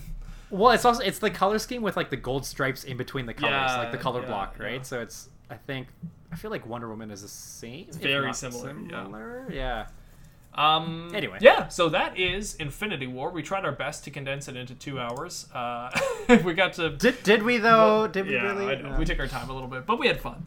Um, Anthos, what, what was your worst character in this film? I guess Banner, probably. I think if I, I would, it's a toss up between Banner and, and War Machine, probably. I, I'm actually gonna go with War Machine. With Don Cheadle's character, because it's uh, I don't know, yeah, his his his few moments were just too off and uh, too unattributing to what needs to be happening for the story. I think, yeah. I agree a thousand percent. Those are the two I was thinking as well, for all the reasons we said earlier. And if you don't Yeah. believe us, imagine that scene at the end of Civil War where there's the Tony Stank moment, and he goes, "This Yeah. is Tony Stank," and like he's trying Yeah. to say a line of dialogue, and he's trying to be funny, but it just falls flat. That's unfortunately both of their performances throughout this whole film. I don't actually think it's the actor's fault. I know I'm harsh on Mark Ruffalo, but it's not. I don't think it's actually their fault. I think it's just the script and maybe on the day of for delivery, but it just doesn't work in this movie. Everyone else is just like firing on all cylinders. They're all doing very Yeah. well, and unfortunately, these two guys, their lines are just bad. All right, well, Anthos, Mm-hmm. Yeah, I guess it is the lines. what is or who is your best character in this film? Why is your best character? I let's see. Oh, that is that's really tough. Um, I shoot. I might have to say. Oh, do I want? No, I don't want to say Star Lord. Um, I'm gonna go with. I'm probably just gonna go Doctor Strange. Uh, that was gonna be mine. Okay, yeah, I got it. Yeah. yeah. oh, okay. No, Sorry, totally I wasn't fine, sure totally if you would. Yeah. Yeah, uh, I'm gonna go with Doctor Strange. I think because yeah, I enjoyed watching um, his his ability to work in each each of the situations like physically, but then also in terms of like the dialogue that he has with everybody. Like it all makes sense. Um, it all is the right amount of like his character being a little a little cheeky Right. like he while at the same time also being serious. Like he he's Yes. he he kind of rides that fine line, and he still does yeah. it in this movie. And so I, I think he always he does that very well. His characters does that, uh, or his character is very much still like that in this movie. So yeah, I would say him. Nice. That I would agree with that. Definitely, that would have been mine as well. Uh, I wish I could say that Captain America is my favorite character in this movie, but unfortunately, just doesn't get enough screen time to really be your favorite. Yeah. Um, Yeah. So my favorite, I, it is weirdly enough a toss-up between Peter Quill and Thanos. Actually, I would say as the runner up. Okay. Because yeah, Peter. I'm surprised you didn't say Thanos. Yeah, well, Peter gets a lot of great moments in this movie where he's up there. You know, he's got some really Yeah, good oh, emotional sure. scenes all throughout it. Uh, he really surprised me how good he is in this movie. And then Thanos Yeah. as well I, is a villain that I love to hate. So, um, yeah, they're both really good in this film. So, good characters or all you around. hate to love. Yeah. So, how does this movie rate as a piece of a bigger picture, like how comics are pieces of arcs? I feel like this goes without saying, considering It it's goes pretty well. part one. yeah, yeah, yeah. It's it's a good job. Yeah, this is, that's a pretty good job. I think, um, yeah, considering we, uh, we get like a very quick. Well, we, it's not the first time. I, we have had talks about the Infinity Stone before, or the Infinity Yes. Stones as a whole. Yeah, yeah, yeah. I think maybe in Doctor Strange, Yep. and uh, In Guardians, definitely. probably in Guardians. Yeah. So, um, and in this one, like Wong does that whole. He does like the whole like Infinity Stones for Dummies kind of spiel. Yeah. And uh, so, you know, other than that, there are a lot of moments where, yeah, like I mean, we have all these characters. Obviously, they have to come from somewhere else, and we know that they are. Um, and a lot of things have been leading up to this, but there's still so much more to happen after. So, yeah, how can you not say that this is very? common? This is like the example of that. It- yeah, pretty much. Yeah, exactly. Yeah. All right. Well, that was our review or ta- thoughts. I guess Was it- was it a It's not review? really a know review. if It's I- more of our thoughts, our, our breakdown of Infinity War, Avengers. I can't believe that's already Yeah. happened, but it has. Oh, We yeah. did it. And now we move on I- I uh, to the the next best film, which is Ant Man and the Wasp. Oh wait, are we? Is it that one? I think so. Oh shoot, I thought it was Captain Marvel. Oh, I could be. Oh, so wait. Uh, I'm pretty sure it's Ant Man and the Wasp. I'm pretty. oh sure. yeah, you're right. And then Then wait. Captain Marvel. Then Endgame. Oh, so we have a couple more. Yeah. okay. Unfortunately. Gotcha. Yeah. Oh, I forgot. I know, it's gonna was- be a while When, when I- before when I we told you I was really excited, I forgot about Ant-Man and the Yeah, Wasp. I know. It's Okay. easily forgettable, but we are doing it anyways. Uh, and All trust right. me, my fiance is very mad about it. She said she won't even like. She's the only one who cuts my hair. She said she won't cut my hair until we watch Endgame. So she's like b- trying to bribe me. So she's pretty much like we're watching Endgame as soon as possible because she wants to watch Oh, it right away. She doesn't want to watch Ant Man and the Wasp or Captain Marvel at all. So I mean, you could just watch. You could have your. no, okay. no, I'm All not right. watching it. No I, I don't really remember Endgame. I saw it once in the theaters, and I'm gonna wait until we watch it again. So. Okay. All right. Well, thank you We so much for wait. listening to this podcast, the listener. Be sure to catch us Thanks, in our next episode where we talk about Ant Man and the Wasp. And with that, I leave Yeah. you with Anthos and me saying Welcome to the scum bye. Buzz. Oh, bye. that that that B word. Buzz, buzz, buzz. It was buzz, buzz, buzz. 50-50 chance. Take a shot. Bye, bye, bye, bye, bye, bye. Buzz bye. Buzz, buzz, buzz, buzz, buzz. Buzz. Buzz. Buzz. Buzz.